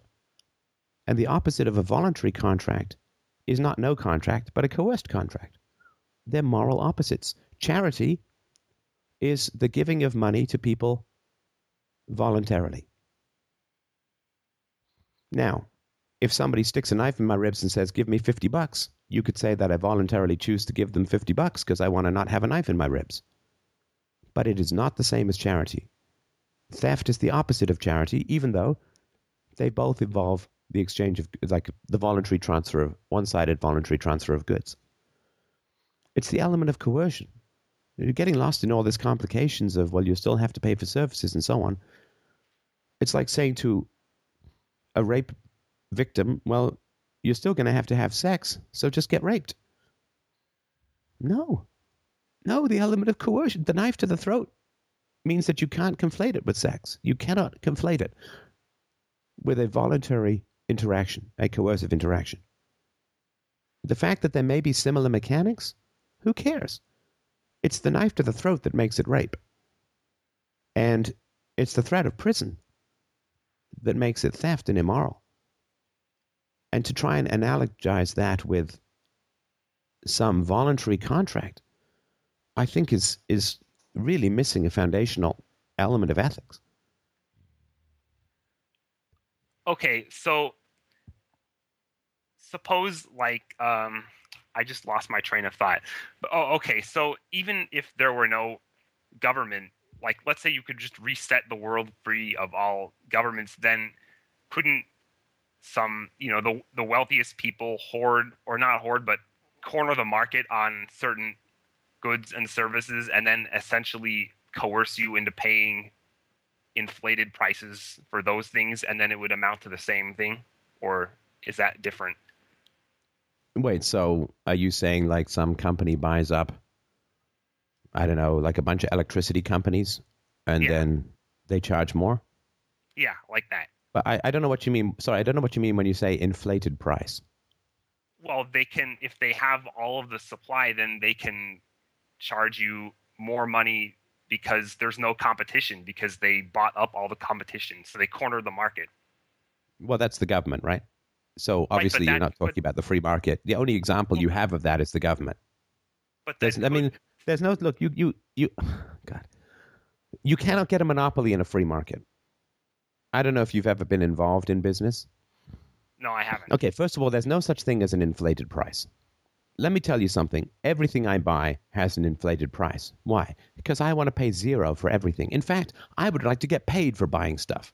I would like someone to give me a million dollars for getting an iPad. No, a billion dollars. Wait, I have to pay 600 bucks for an iPad? Well, that's a billion six hundred different than what I want. Every price is inflated to the purchaser, and every price is depressed for the seller. The seller always wants more, and the purchaser always wants to pay less. There is no such thing as an inflated price. Does that make sense? Yeah. Okay, so using that term is to say that there's some metaphysical fair price, and higher than that is unfair. That that's, that makes no sense, right? It's whatever you accept as wages on the free market is what you're worth. Now you can say, well, I should be paid ten times the amount, but I mean it doesn't. I don't even know what that means. That's like saying Angelina Jolie should have married me instead of Brad Pitt. I mean, we recognize that as an irrational fantasy, right? There's no such thing as who Angelina Jolie should have married, right? I mean, she married who she married, right? So there's no such thing as an inflated price. Now, if some company wants to go around some entire country and buy up all the electricity suppliers, that will be completely impossible. Because the moment anyone suspects that you're trying to gain a monopoly, the price of all the remaining assets will go up enormously. Because those people will know that the major reason that the company is buying up all of these assets is because they want to have a monopoly. Which means the first guy will sell for a small amount, the second guy will sell for a higher amount, and the 500th guy will sell for, like, won't sell because the price will be out of reach. So the amount of, like, if there are five companies each worth $100 million, you don't get them for $500 million because each time you get one company, the next company's value and price goes up. Because they know you're trying to get a monopoly, which means that they know that your end game means that it only works if everyone sells. So the moment anyone thinks you're trying to get a monopoly, the price of those companies goes up. Because, and I'll tell you why, because let's say you only get four of those five companies, you have to start raising prices to pay for the debt you've taken on to buy those companies, right? And so if you buy five, there are five companies in a market, you buy four of them, let's just say you magically get them for $400 million. Well, you got $400 million worth of debt that the fifth company doesn't have. So you got to raise prices. And the fifth company is going to make a killing because they don't have to raise prices. You've just priced yourself out of the marketplace. You've shot yourself in the foot, and they, you basically granted a huge advantage to the one company you can't buy or won't buy or are too much in debt. And everybody knows this in the free market, which is why companies very rarely go for monopolies, and the occasional companies who try fail and generally go out of business. And the other thing that happens too is that companies enjoy a healthy rivalry. Why do you think Coke has never bought Pepsi? because you get a huge advantage from other people advertising in your market space. Pop is good. Pop is cool. Pop is great. And then you go to the restaurant and say, I'll have a pop. I'll take a Coke. And they say, Well, we only serve Pepsi here. What do you say? Fuck that. Bring me Gator piss instead. No, you're like, okay, I'll have a Pepsi, right? Because Coke is uh, Coca Cola is good. I'll take one or the other, right? So monopolies are not they're not hugely valuable. I mean, because if you want to start rent seeking because you're a monopoly, you're just opening yourself up to competition. And in a free market world, that competition can come from anywhere, anywhere in the world. So, no, it's, you know, I think you're, you know, if you've got a problem with monopoly, worry about the free market and worry about the government. That's the only place where monopoly can ever be shown to work, even temporarily. Does that make any sense? Yeah. And um, so, so one last thing that I wanted to say, um, I, I think you've said on previous shows that um, you don't encourage people to try to get too involved in politics to change the way that society works and rather to be focused on better parenting and child raising. Is that because I know I know I somebody called you about um, asking about libertarian politics and you said well they've been trying for 40 years to educate people and change people's views, and it hasn't worked. So, is that a fair?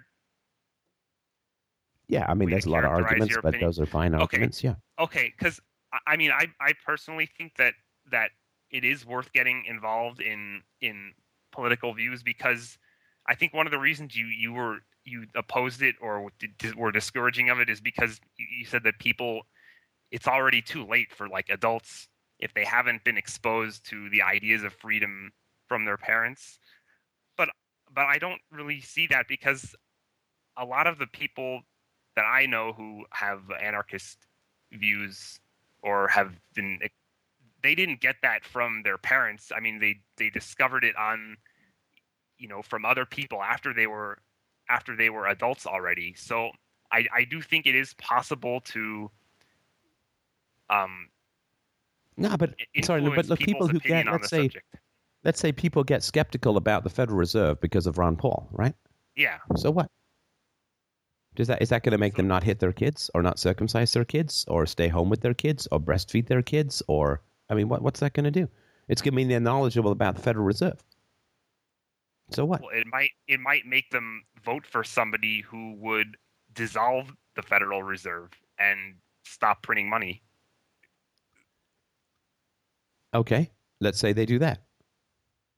Well, how on earth is the government? Well, look, first of all, the government can't function if it stops printing money.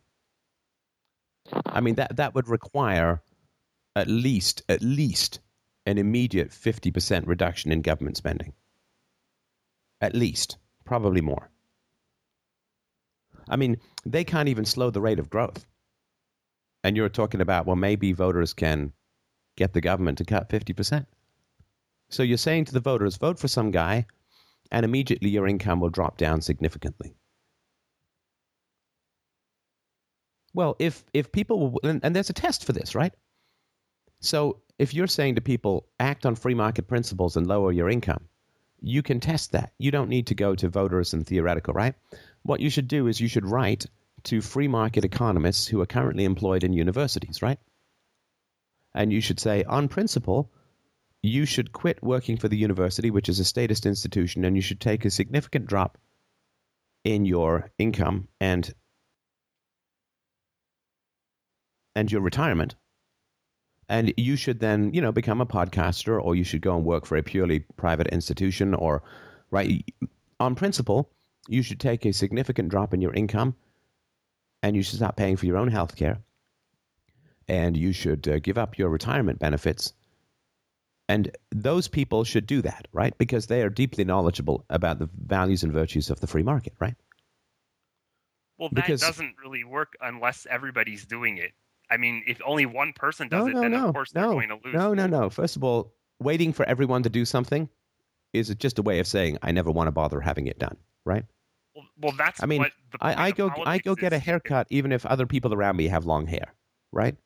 I mean, if someone around me doesn't brush their teeth, I don't say, well, shit, I guess I'm going to lose my teeth.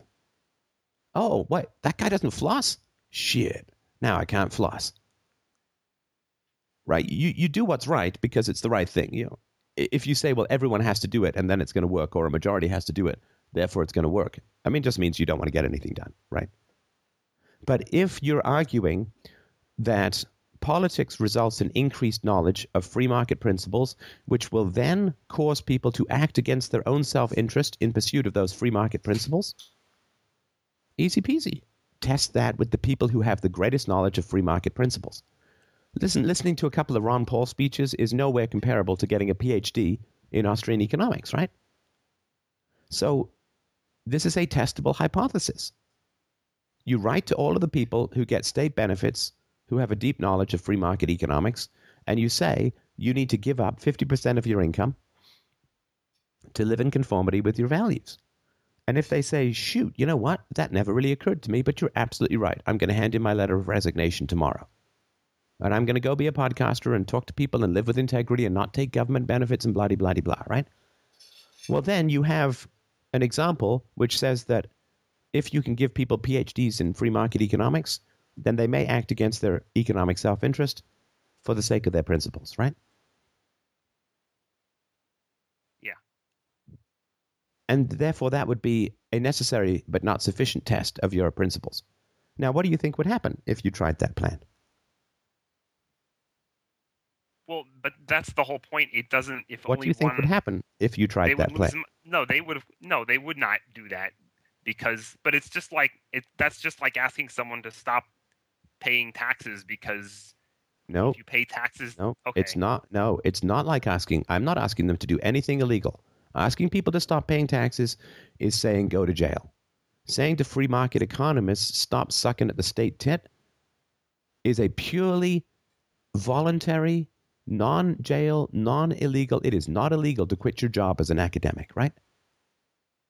and it is much more in conformity with your principles.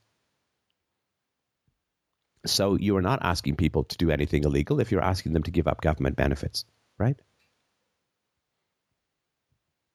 What do you think would happen if you asked free market economists employed at universities or political think tanks to go into the free market and stop accepting government benefits? Well, they would say no because they like their job and they like getting paid as much as they can. Right. So even if you gave everyone a PhD education in free market economics, it wouldn't change one goddamn thing about their addiction to state power and money, right?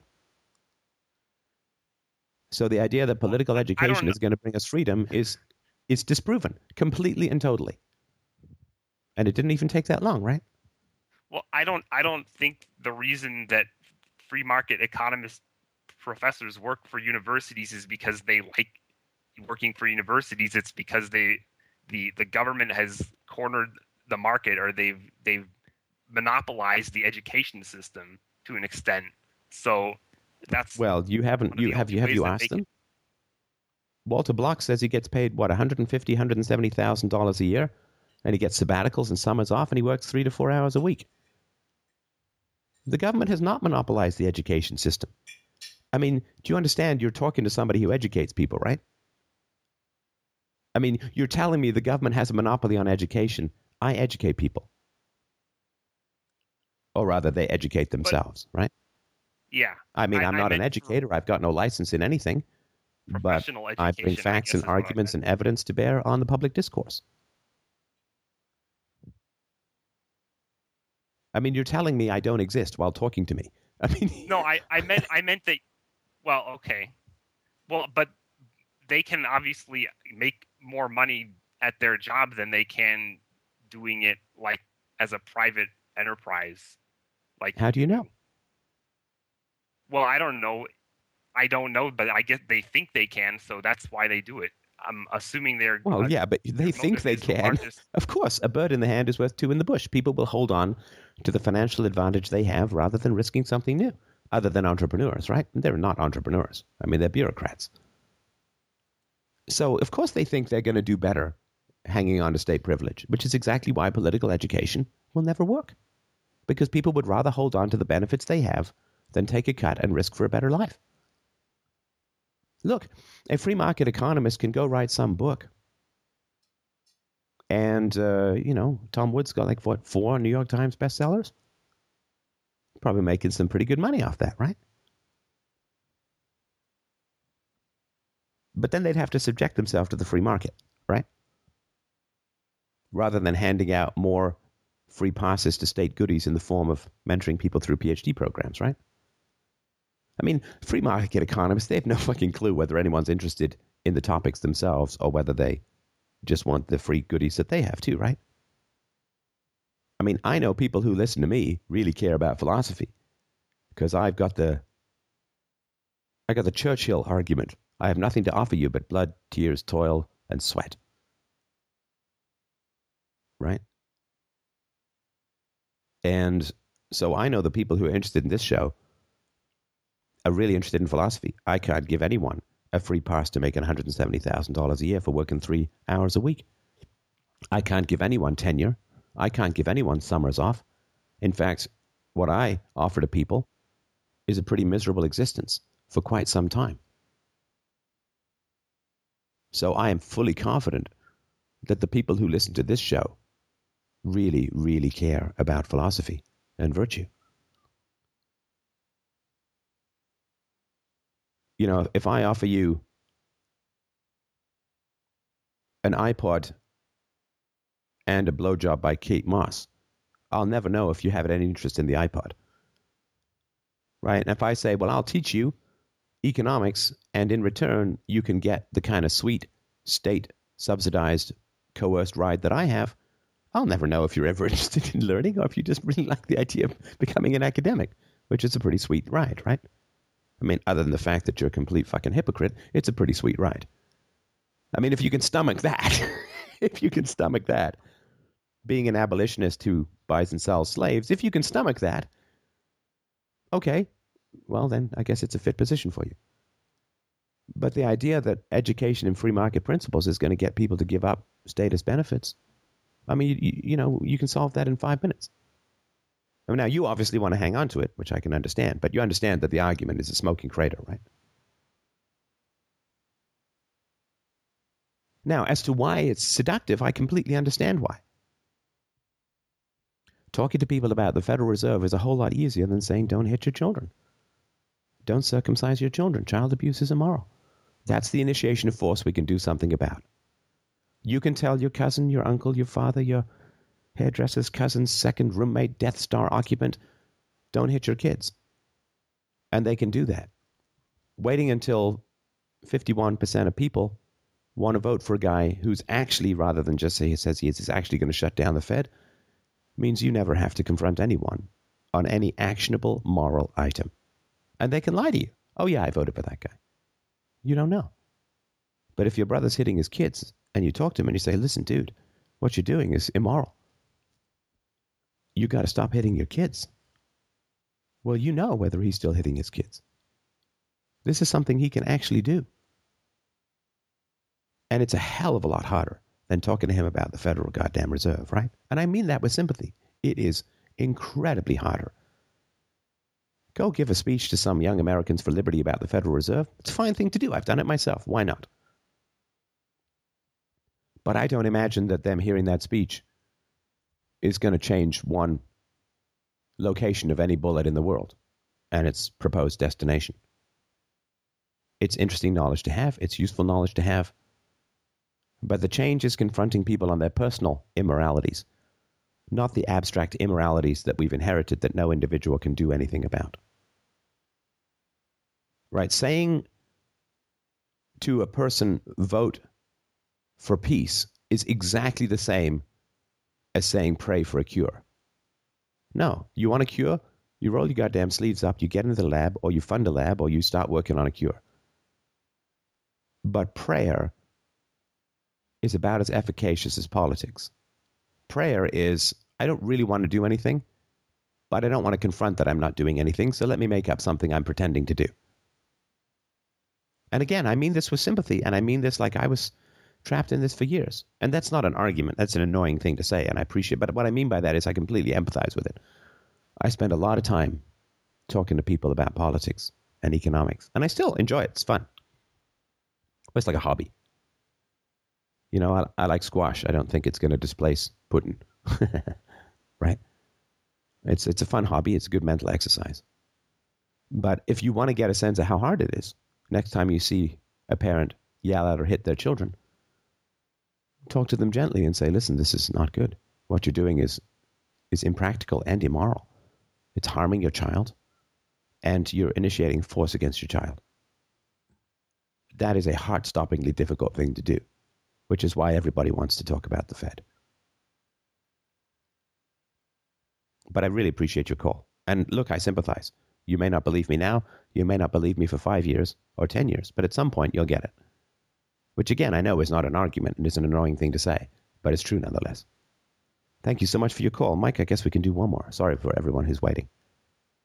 Right, Vasil. You're next, my friend. Go ahead. Hi, Steph. Hello. Uh, actually, I wanted to uh, talk to you. Uh, it's not uh, actually a question, it's more like an elaboration on your ideas, which I heard from your podcast. Uh, so first, my admirations. I uh, I know you since last summer, and um, you totally made a difference in my life because uh, previously I've never heard someone talk uh, as uh, logically and as consistently as yourself.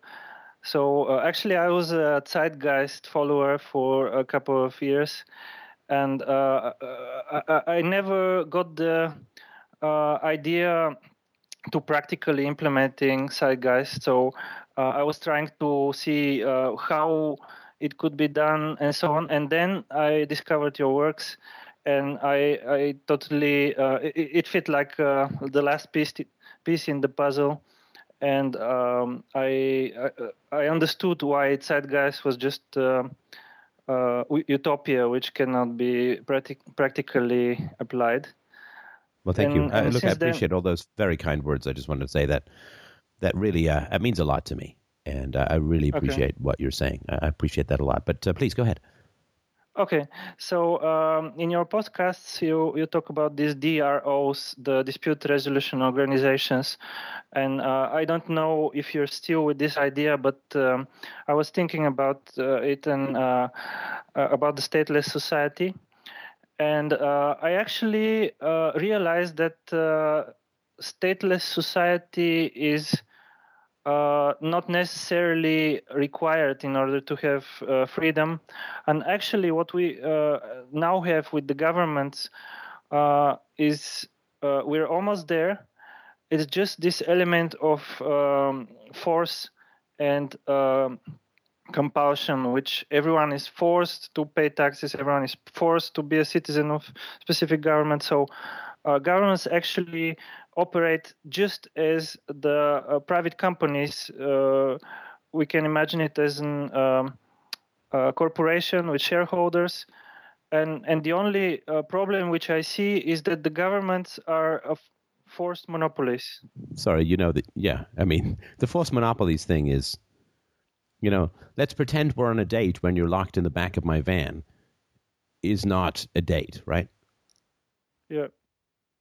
So the forced monopoly thing is means that you can't think of it in terms of a shareholder-based corporation, right? Uh, yes, that, that's the difference. That's the only difference with shareholder-based corporation. That the shareholders are free to sell their stock, or uh, they are free to um, elect. Uh, uh, actually, actually, there's only uh, this difference No, that they no, can sell the stock. there's and- many, many differences. Sorry, there's many differences between owning corporate stock and being a citizen. First of all, corporations to some degree are state entities, but let's not even worry about that for the moment. Let's pretend that Yeah. they're purely private. So I am not forced to consume the products of any corporation. I am not forced Exactly. to buy the stock of that corporation. The corporation cannot use my stock as collateral to indebt people who have nothing to do with the corporation. Right? So if I buy $500 worth of Apple stock, I don't know, can you even buy? I think it's even higher than that now. But let's say I buy $5 million worth of Apple stock with someone else's money. I then don't get to pass that debt on to your children, right? yeah. I cannot buy Apple stock right now uh, on a bond that will force other people to make good my debt 30 years in the future. Yeah. Right? Um, a corporation cannot kidnap my children for 12 years and indoctrinate them on how wonderfully great uh, corporations are, and, and that particular corporation in particular. Corporations cannot declare war. Yeah. Right.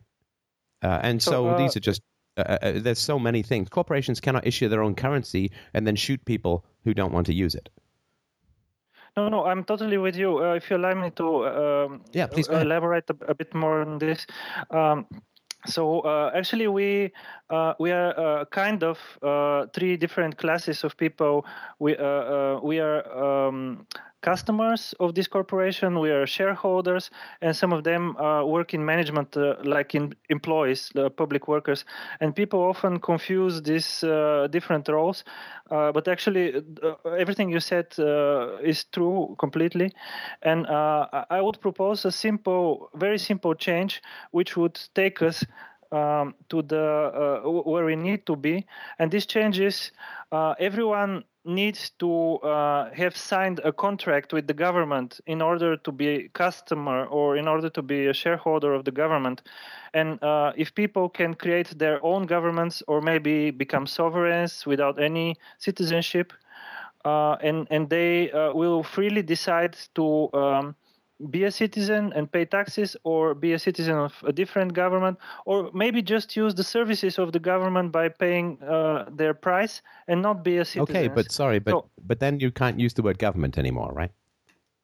It's like saying, well, you know, rapists can ask their victims if they want to be raped, and if the victims say yes, they can rape them. Right? Uh, if somebody yeah, says yes, I want to have we- sex with you, it's not rape. Like you can't then use the same word, right? So if you're saying, well, we can voluntarily enter into contracts with governments, Exactly. and we can choose to leave, and we can pick and choose our services, or we can choose no services at all, then it's not a government anymore, right? Okay, I, I don't insist on the word government, but I say that uh, if we have a similar structure to what we have now, but it's completely voluntary, then um, we, we don't need to change the structure radically. We just uh, exterminate the compulsion from that and the, fo- the initiation of uh, force, and then we get to where we need to be. Actually, we're not that, that far from that, fr- from there. Well, I certainly agree with you that all we need to do is eliminate the compulsory aspect. You know, whether you think that's a small change or a big change, uh, I think it's a big change. I think it's a pretty foundational change. But uh, if you think it's a small change, uh, I'm not going to particularly argue with you about that as long as we're in agreement with the with the goal. No, I, am completely on the same page as you. And uh, actually, if I can get to my question, so I, I was uh, thinking about uh, practically applying such a concept. So we, we might have uh, a couple of uh, or go- uh, governments which are in competition with each other, nope. and they operate. No, no. See, no? see, the moment you start, the moment you start talking about competition and voluntarism, you can't use the term government. That's that's okay, very confusing. Let, let's let, us name it something else. Uh, propose a word. How about a DRL? Okay, let's let's name them DRO. Um, okay. So if if those DROs uh, can operate even on the same territory, uh, they don't need to own the territory. They can just operate the, there. Uh. But uh, they can certainly, uh, as a private entity, they can own some territory. So uh, and, and neighbors need to respect each other's rights. So, what would happen to a neighbor which uh, decides for, uh, or, or, not decides, but uh, um, my neighbor, for example, infringes my rights, and I somehow need to uh, make him um, co- comply and uh, don't, don't don't infringe my rights? How do I do this?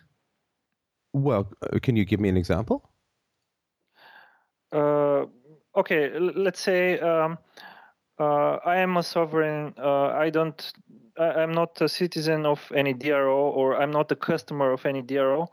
Uh, and uh, my neighbor is also a sovereign, uh, but we, as a, a whole, have. Um, created a kind of alliance, a sovereign alliance, and we said everyone will respect the rights of others, and and we create like a trade organization. We we trade freely with each other, and then mm-hmm. uh, uh, my neighbor, for example, uh, likes to smoke, and I think that this smoke will cause me lung cancer, for example. So uh, on on the one hand, my, my, neighbor needs to respect my rights to uh, free uh, to um, unpolluted air. On the other hand, I can uh, abuse the, my rights and and uh, uh, make make up some problems which my neighbor causes me in order to blackmail him for money. How how do we handle this situation with your proposal? So. Um, is your issue that you don't want to breathe somebody else's secondhand smoke? That's sort of an example like this. Uh, uh, he creates pollution. I think he's uh, infringing yeah, yeah. my rights. I need to enforce my rights. Uh, or on the other hand, easy, right? Uh, so if you're, I, I lie. Hang on. Hang okay. On. So if you're in a neighborhood, and there are ten houses in some little street, then what happens is when you buy the house, the condition of sale is that you don't pollute other people's stuff. And if you pollute other people's stuff, then you have to go to an arbitrator and you agree to abide by the decision of that arbitrator, and then you get to to buy the house, right? Because it's sold. But and the reason that somebody would build ten houses and require that as a condition of sale is because they don't want idiots and jerks moving into a neighborhood, right? Because he can make more money if he sells people this house on the condition of compliance with a particular set of community standards, right? Yes. And so if you then end up polluting somebody else's house, or you blow in smoke through their mailbox window or something, yeah. then the neighbor's going to say, well, no, you can't do that. And here's, you know, and you keep doing it. Then you say, okay, well, I'm going to have to take you to the arbitrator. And the arbitrator is going to come and it's going to say, well, no, you're doing the wrong thing here. You got to stop. And if you don't stop, then you lose title to your house. That's the contract you signed when you bought the house, uh, right? what if we have, uh, for example, this situation? If uh, uh, I'm a sovereign, I don't. Uh, I decide to take care of all my uh, my stuff, and I, I, don't need to be a customer of this DRO. And some other neighbor is also a sovereign, and and initially we are in good uh, relations. Hang on, hang on. But then, no, wait, wait, wait. Yeah. Wait. If so, if you're saying that you're not going to participate economically in the society. No, I will participate in the society, but uh, I will not. Well, then you need a, then you need someone who's hang on, hang on. Then you need someone who's going to help you resolve disputes, right? So if you order electricity, the you know which I assume you would, then the electric yeah. uh, electrical company, the electricity company, is going to be aware that you might not pay your bill, right? And so they're going to say, well, who am I going to talk to if you don't pay your bill? And you say, well, I don't have any economic negotiators on my behalf. And they're going to say, sorry, we're not going to, uh, uh-huh. we're not going to supply electricity to you. Because their DRO will say, you don't supply electricity to people who don't have any DROs. Because we can't, yeah. you know, or if you do, your insurance costs are going to go through the roof, right? And then let's say that the person wants um, heating, right? Or let's say that the person wants water to come to their house and they say, I'm not going to have any coverage whatsoever. Well, why would anyone want to do business with someone like that? They've openly stated that they don't want to pay a few bucks a month for economic protection for whoever they're doing business with. So they're but, uh, openly uh, signaling uh, that they have no intention, fundamentally, of keeping their contracts, and they have no protection. Okay. And they are so clueless that they don't even know that to do business with other people, you're going to need some insurance and protection. Nobody is going to want to do business with that person. So there's not so, going to be anyone in a neighbor. Now, you go live in the woods, nobody gives a shit, right? I mean, if you want to go build a cabin in the middle of nowhere, fine. Nobody cares, right? But if you're going to live in close proximity to other human beings, then you're going to need that kind of stuff. And if but, you don't uh, have that kind of stuff, you won't be able to live in proximity to other human beings. Sorry, go ahead. Yeah, so sorry for interrupting you. So no, uh, I, was actually uh, maybe I misunderstood your ideas because uh, I was uh, thinking that uh, for each uh, um, trade relation which I come into, I will need to choose an arbitrator, but I don't necessarily need a constant arbitrator for everything I do. Well, I don't understand what you mean. You know, there's a complaint center for, for Visa, right? If you feel that you've been treated badly by some vendor, you can go to Visa. Or, but the idea that you call them on every disp- on every dis- every transaction doesn't make any sense, right? Okay. Yeah. So so basically, uh, you say uh, it will be uh, like a permanent contract. Uh, like uh, I have um, telephone number and I have permanent contract with my telephone company this will be exactly the same relation to the DRO? Well, no, no. I mean, the DRO is invoked in in case of a conflict which cannot be resolved through normal channels of negotiation, right? Yeah. Right. So I I have conflicts with people uh, and companies in my life, and uh, I call them up, right? And I say, listen, I didn't like this or I didn't like that, and we have a negotiation, right? Right? So I had some problem with my internet service provider. I called them up. I said, this isn't working. I'm not satisfied. And they said, okay, we're not going to charge you for this month, right? That's fine, right? Now, through normal channels of negotiation, most conflicts between reasonable human beings can be resolved, right? Yes. But if there are other conflicts, in other words, either both people are irrational or one person is irrational, then you need somebody who is going to um, negotiate and enforce the conclusion, right? Yeah. But it's very rare. I mean, I think maybe twice in my entire life I've had to go beyond negotiation to enforceability. And I have had a life of an unusual set of circumstances. So it's incredibly rare. I mean, I don't know. Do you have a credit card? How many times have you called requiring for arbitration? None. right. So you know and, and this is with a, a world of crazy people right in, in the world of the future when we have a free society people are going to be negotiating. My daughter like negotiates from the age of two onwards. She's going to know how to negotiate, right? I mean, Mike, you've you've seen it, right?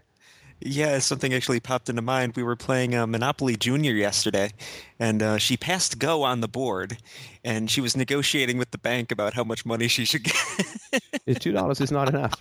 I, I feel the need for more. Don't don't let me call the union.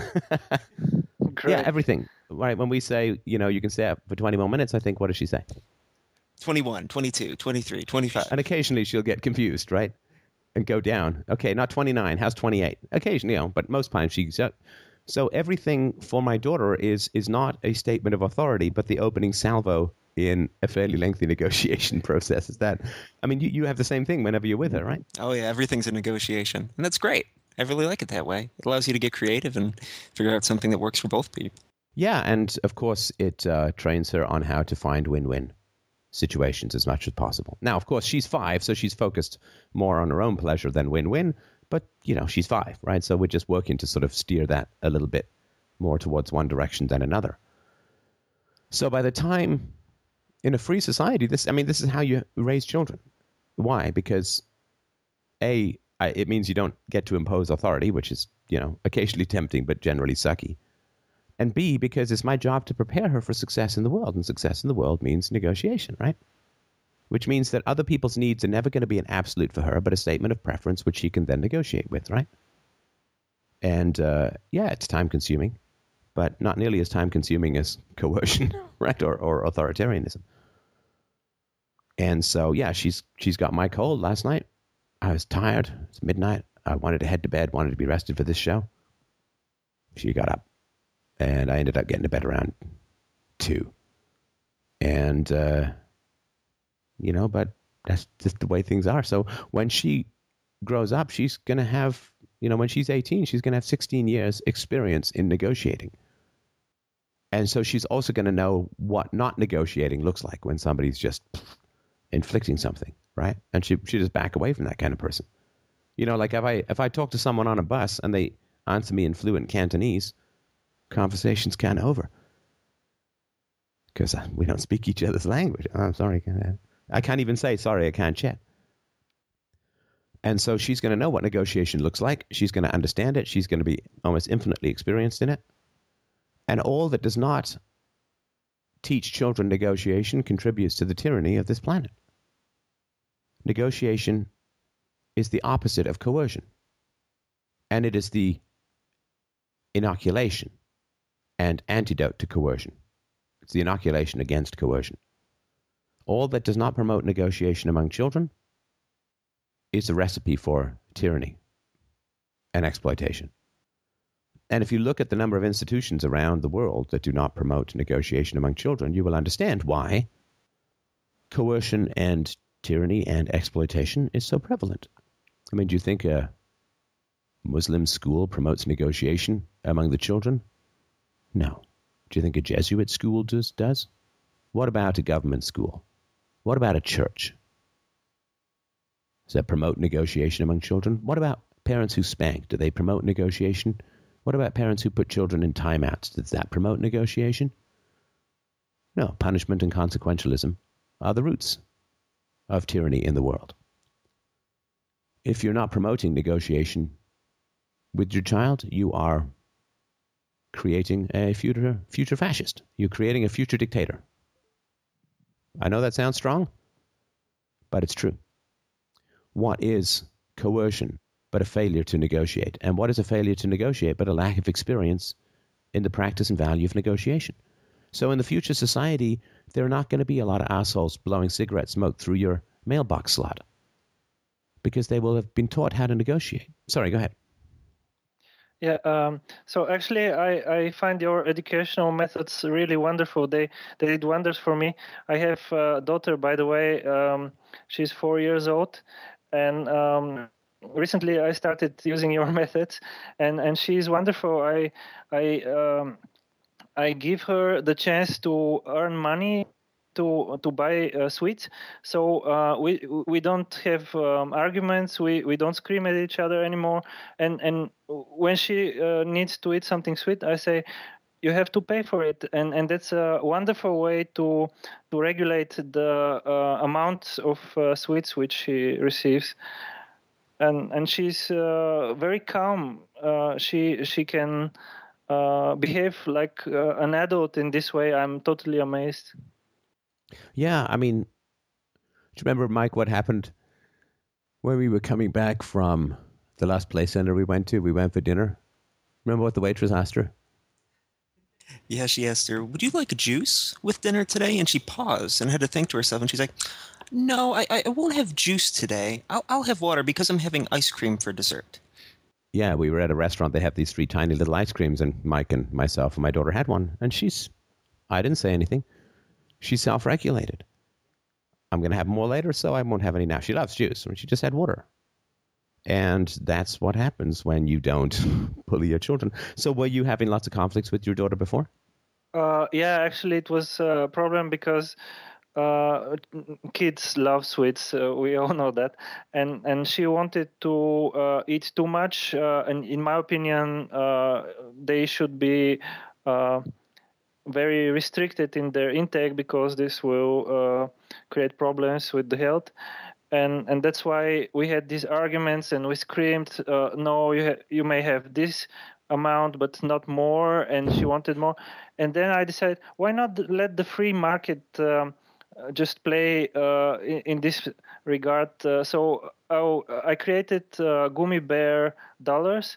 I printed them out, and now he can earn them by by doing something. For example, watering the plants and so on.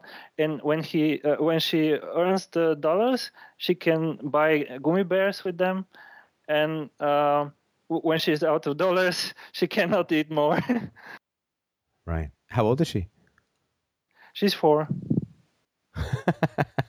now, see, because you're not coercive with her, you get to explore all of these other opportunities, right? Exactly. And now she's getting effort, labor, prioritization. You know, if you want to expand the currency beyond gummy bears and she can buy anything she wants with it, I mean, that's pretty cool too, right? Yeah, she, she even uh, uh she she can um, uh, negotiate, as you said. So uh, sometimes she uh, she can require more dollars for the same work and uh, sometimes i will say yeah okay. Sometimes i will say no this is too much. So she learns negotiating and uh, recently she discovered that she can that uh, her mother and i love her paintings. So he, uh, she optimized her paintings by uh, by uh, just drawing a simple circle with a couple of rays and that should represent the sun and every painting costs a dollar. So, nice. so she's very she's very creative in this regard.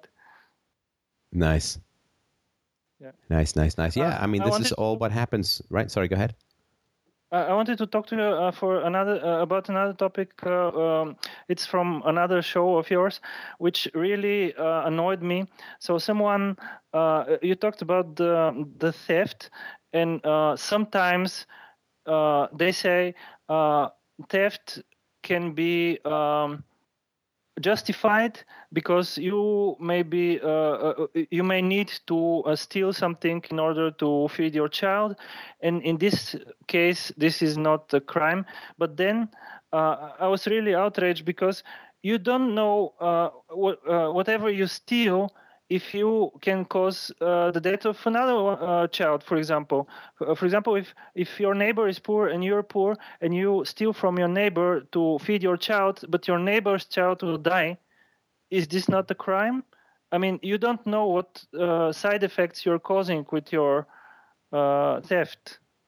So th- this is what I, I, really needed to share because uh, people somehow justify, ah, in, in some uh, situations it's okay to to steal. In some other situations it's not. You don't know if it's okay because you don't know the side effects of your actions.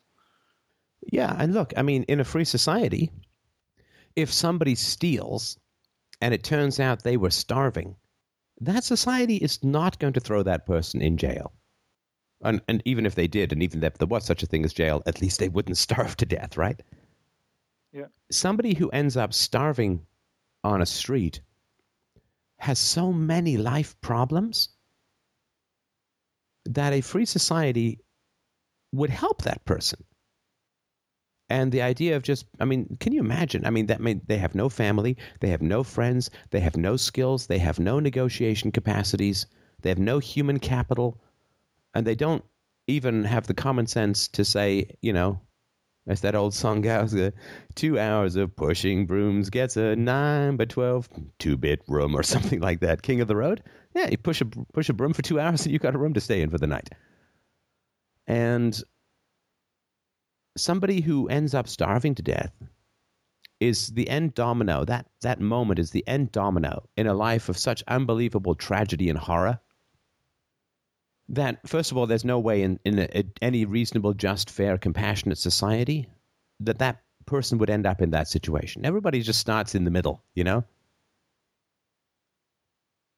Like, let's say you're yeah, perfectly healthy, and then you're immediately completely diseased. It's like, oh, hang on, right? I mean, so, so, I mean, how does someone end up? I mean, the, the kind of childhood that somebody would have to end up in a situation of stealing through starvation would never occur in a free society unless people were just completely outside of that society as a whole. Yeah. But I mean, uh, uh actually, society. Sorry, hang on. Society. Society really wants peaceful children. Uh, governments, police forces, prison profiteers, uh, warmongers, the military-industrial complex. Uh, they all want traumatized children. You know, all who profit from human evil are motivated by human evil like we all understand that oil companies are not searching madly for an alternative to oil because oil is their profit, right? We, we understand that. We, we, we truly understand that. Somebody who says he's blissfully happy with his romantic partner is not out there trawling for other people to sleep with. Right? The, the, the people who make shaving kits are not investing madly in promoting beard growth right? People tend to promote that which they profit by, and the government profits from evil. Without traumatized children, the government wouldn't have any cops, wouldn't have any police, wouldn't have any criminals to frighten you with, wouldn't have dysfunction, there'd be far fewer single moms. And they wouldn't fundamentally have any teachers. You know, to want to step into a classroom where all the children are forced to be there and don't want to be there means to be a teacher, you've got to have a giant empathy center already missing in your brain. I mean, to, it's, it's literally like a woman is forced to go on a date with you. And if you want to go on that date and you pretend like you're having a real date, I mean, you're kind of screwed in the head fundamentally to begin with. I mean, I would never, ever show up to teach anyone anything if they were there at gunpoint. I would not disrespect the entire institution of teaching by showing up to a place where everyone was there at gunpoint. Somebody says, I'm going to force this woman to go on a date with you. I mean, even if I wasn't married, I would never in a million years go. And so you wouldn't even have teachers if people had empathy. Because they'd say, oh, I'd really like to go into a teaching profession. But the kids are forced to be there. They don't want to be there. And I can't really fix any of the problems. And I don't agree with this bullshit curriculum. I'm going to end up teaching kids no valuable economic skills, which means they can't compete with the upper classes. I'm to, they're to be bored. I won't be able to confront the parents. And I'm to have to fail children for failures of society, education, and parenting. I mean, who the fuck would want anything to do with that? So, the entire power structures in the world are entirely invested in childhood trauma. Could you have religion if you had empathy for children? Of course not. Which is why you don't see the Bible overflowing with a rich wave of empathy for children, right? Or women, for that matter. Or anyone who's not a Christian, for that matter. So, in a free society, though, everyone profits from happy children. Because difficult, abusive, narcissistic, megalomaniacal, sociopathic, psychopathic people are incredibly expensive to dispute resolution organizations. So they're going to be right in there, promoting as much peaceful parenting, giving parents incredible economic breaks for peaceful parenting, giving them even cheaper insurance if the kids can go through an unobtrusive brain scan or two to make sure the neofrontal cortex is developing properly, which is the seat of emotional restraint and our capacity for negotiation. You will have a society that profits from peace, and therefore peace will be promoted.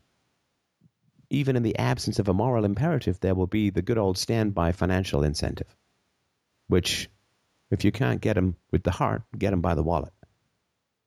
But right now, we have a system and a variety of hierarchical systems, abusive systems, that profit from child abuse.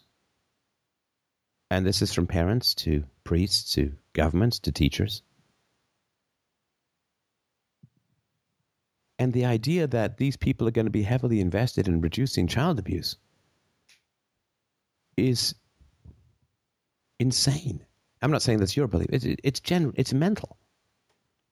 And that's why when we have a future society, I mean, we, it's going to be so fundamentally different that it's going to be like looking at the Roman economy and then looking at the software economy of the 21st century and trying to find some common ground. Does that make any sense? Yeah, definitely. I could uh, sign my name over, under every word you say.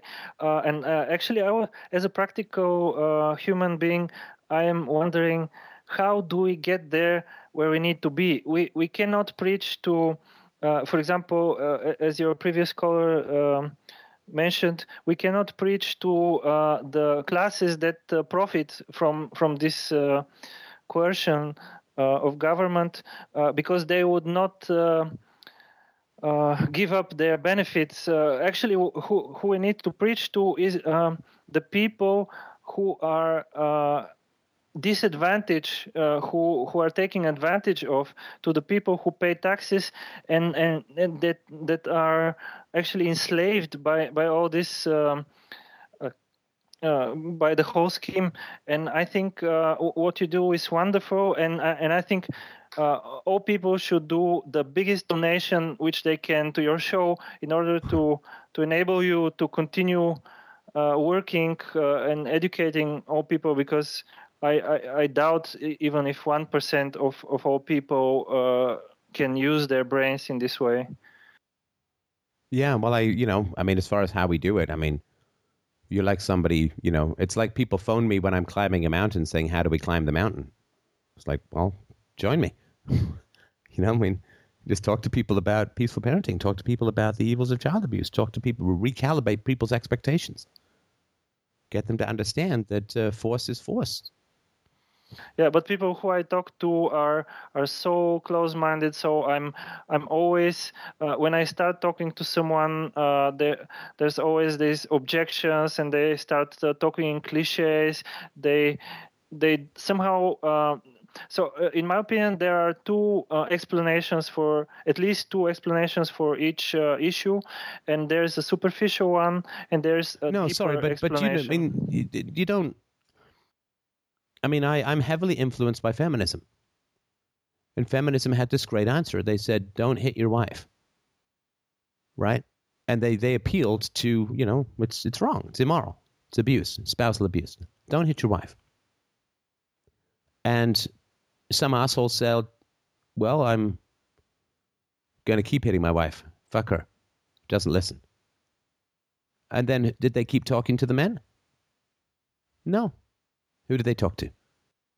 To court? Nope. Police. Who did they talk to? Nope. To the wife? Exactly. Exactly. They said to the wives, well, you know, you don't have to stay if he's hitting you.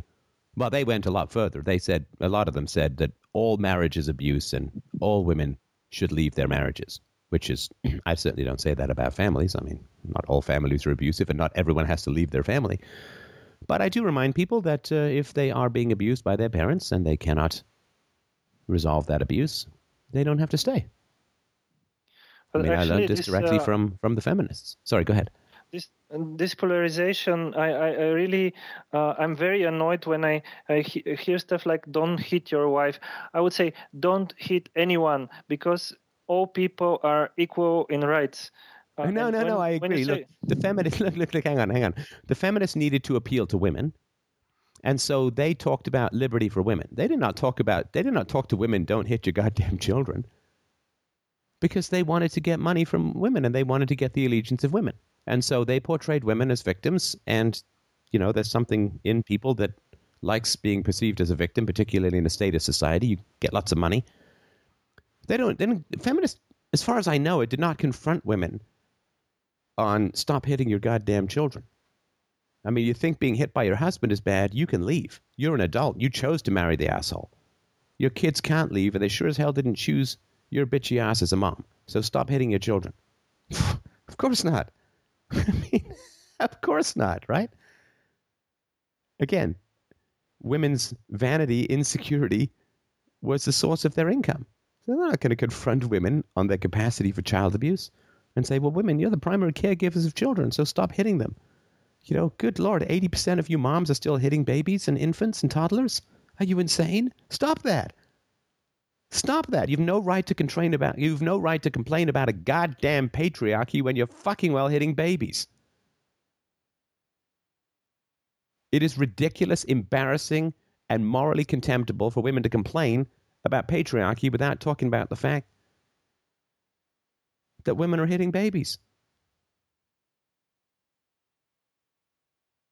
I mean, do you really think babies being hit by moms are really getting indoctrinated into patriarchy? Or do you think it's more a violent matriarchy that they're experiencing? Hmm, I wonder. and then we wonder why society's so deferential to the irrational whims of women, thus feeding those irrational whims and making women even more irrational. It's because we get hit by women as kids. And we get hit by dads too. I understand all of that. That's all well known. We've already been indoctrinated about all of that. What we haven't understood is the degree to which women contribute to the cycle of violence. Because feminism appeals to women's vanity, strangely enough, by portraying them as victims. I think real vanity would be want to be portrayed as heroic rather than victims, but the evidence is the evidence. And so if you can't tell the kids, fine, talk to the adult kids. And say, you don't have to be in abusive relationships. You Can't choose the state. You can choose your parents when you're an adult. Why, as I already said, if you can't get them by the hearts, get them by the wallet. And if you can't get them by the virtue, get them by the gene pool. Promote voluntarism in all relationships. And then say, look, if you want to spend time with your parents, if they're abusive, I think that's masochism, but masochism is not immoral. It's impractical, I would say. It's wrong. It's a desperate cry for help. But it's not immoral. It's immoral to cut other people. It's not immoral to cut yourself. But you cannot expose your children to abusive people. That is where the immorality starts. As an adult, you can choose to expose yourself to abusive people, but you cannot choose to expose your children to abusive people. And if people believe me on that, then abusers don't get to imprint grandchildren. Gosh, what an amazing leap forward that is. To take the influence of abusive grandparents out of the world of children? What a fantastic way of stopping the disease in its tracks. You know, the key to moral progress is quarantine from abusers. May I ask a may I ask a question, please? Yes, It's last one. I got to go, but uh, after this, yeah, go ahead. All right. Uh, it's about your principles. So I give an example. Uh, you, you say you have the right to harm yourself.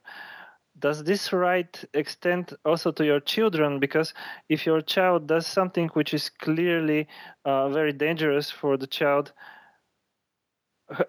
I, I, I don't understand. When do you leave the child decide for, for themselves, and when do you uh, counter to the uh, will of the child, you stop it from harming uh, itself. I, I, don't understand Wait, where so, do you make so if this? I, let's say I catch you, uh, I, I, catch some teenage girl cutting herself because she was sexually abused. Do I get to punch her? No. Why? Or yes, I don't know. no, of course I don't. Of course I don't. The fact that she's doing something harmful to herself does not give me the right to initiate force against her, right? Uh, yes. Okay. Now, So uh, if I hang on, say, if uh, I if I should- hang on, if I leave a steak knife on the floor and my toddler cuts herself with it, do I get to hit the toddler? no, Why not? because it's my fault. Exactly. So if your child is doing something dangerous, you either have left a dangerous environment around that child, or you have failed to adequately protect and prepare your child to not do things that are dangerous. I'm not talking about an accident or whatever, right? But if your child is doing something dangerous, that's your fault as a parent. No, no. I I, I was think, uh, thinking about something else. For example, if my child doesn't want, want to brush uh, her teeth, and I know that this would cause tooth decay, but I somehow need to make her brush her teeth, and I cannot find any sensible way. What's the right thing to do, in your opinion? Well, you you reason with the child and you explain it and you diagram it and you show them videos of bacteria on the teeth and you show them pictures of people with bad teeth and you talk about how painful having bad teeth is and right you it's what I do. You just make the case. They'll get it. Okay. They're not stupid. Yeah, uh, I'm not saying the child is stupid. I, I'm saying uh, I'm saying maybe I'm too stupid to to make it because I've never learned parenting at school, so I, I need to to learn on the job. Yeah, no, you just you just keep making the case. You just keep making the case, and the the child will understand very quickly. And then if you can't make the case, you bribe. Yeah, No, you bribe. There's nothing wrong with that. We all live on bribes. I mean, every time I get a donation, oh, kibble, right? I mean, how many people go to work for the pleasure of it, and how many people go to work because they get paid? We all get bribed to do stuff we don't want to do. So you you you, you bribe and you reason, but you don't force, right? great. Okay, keep up. Thank you so much, and thank you so much, everyone. Uh, I appreciate it. It's a great set of calls. Uh, really appreciate everybody uh, who uh, brings uh, brings all of these essential topics to to this conversation. FDRURL.com forward slash donate and help me to buy a throat lozenge. and um, I guess I will speak to everyone Wednesday. And uh, yeah, we got cool stuff. You were just talking about. So we're going to do some. I'm going to this Bitcoin conference in Texas. We're going to try and do something live with Alex Jones, something live with uh, Joe Rogan again. And uh, yeah, the conversation continues apace. Thank you. Thanks to your support. You know, if you haven't donated yet, yeah, you know it's time. Come on, do the right thing. You know it's time. FDRURL.com forward slash donate. Thanks everyone so much. Have a great week.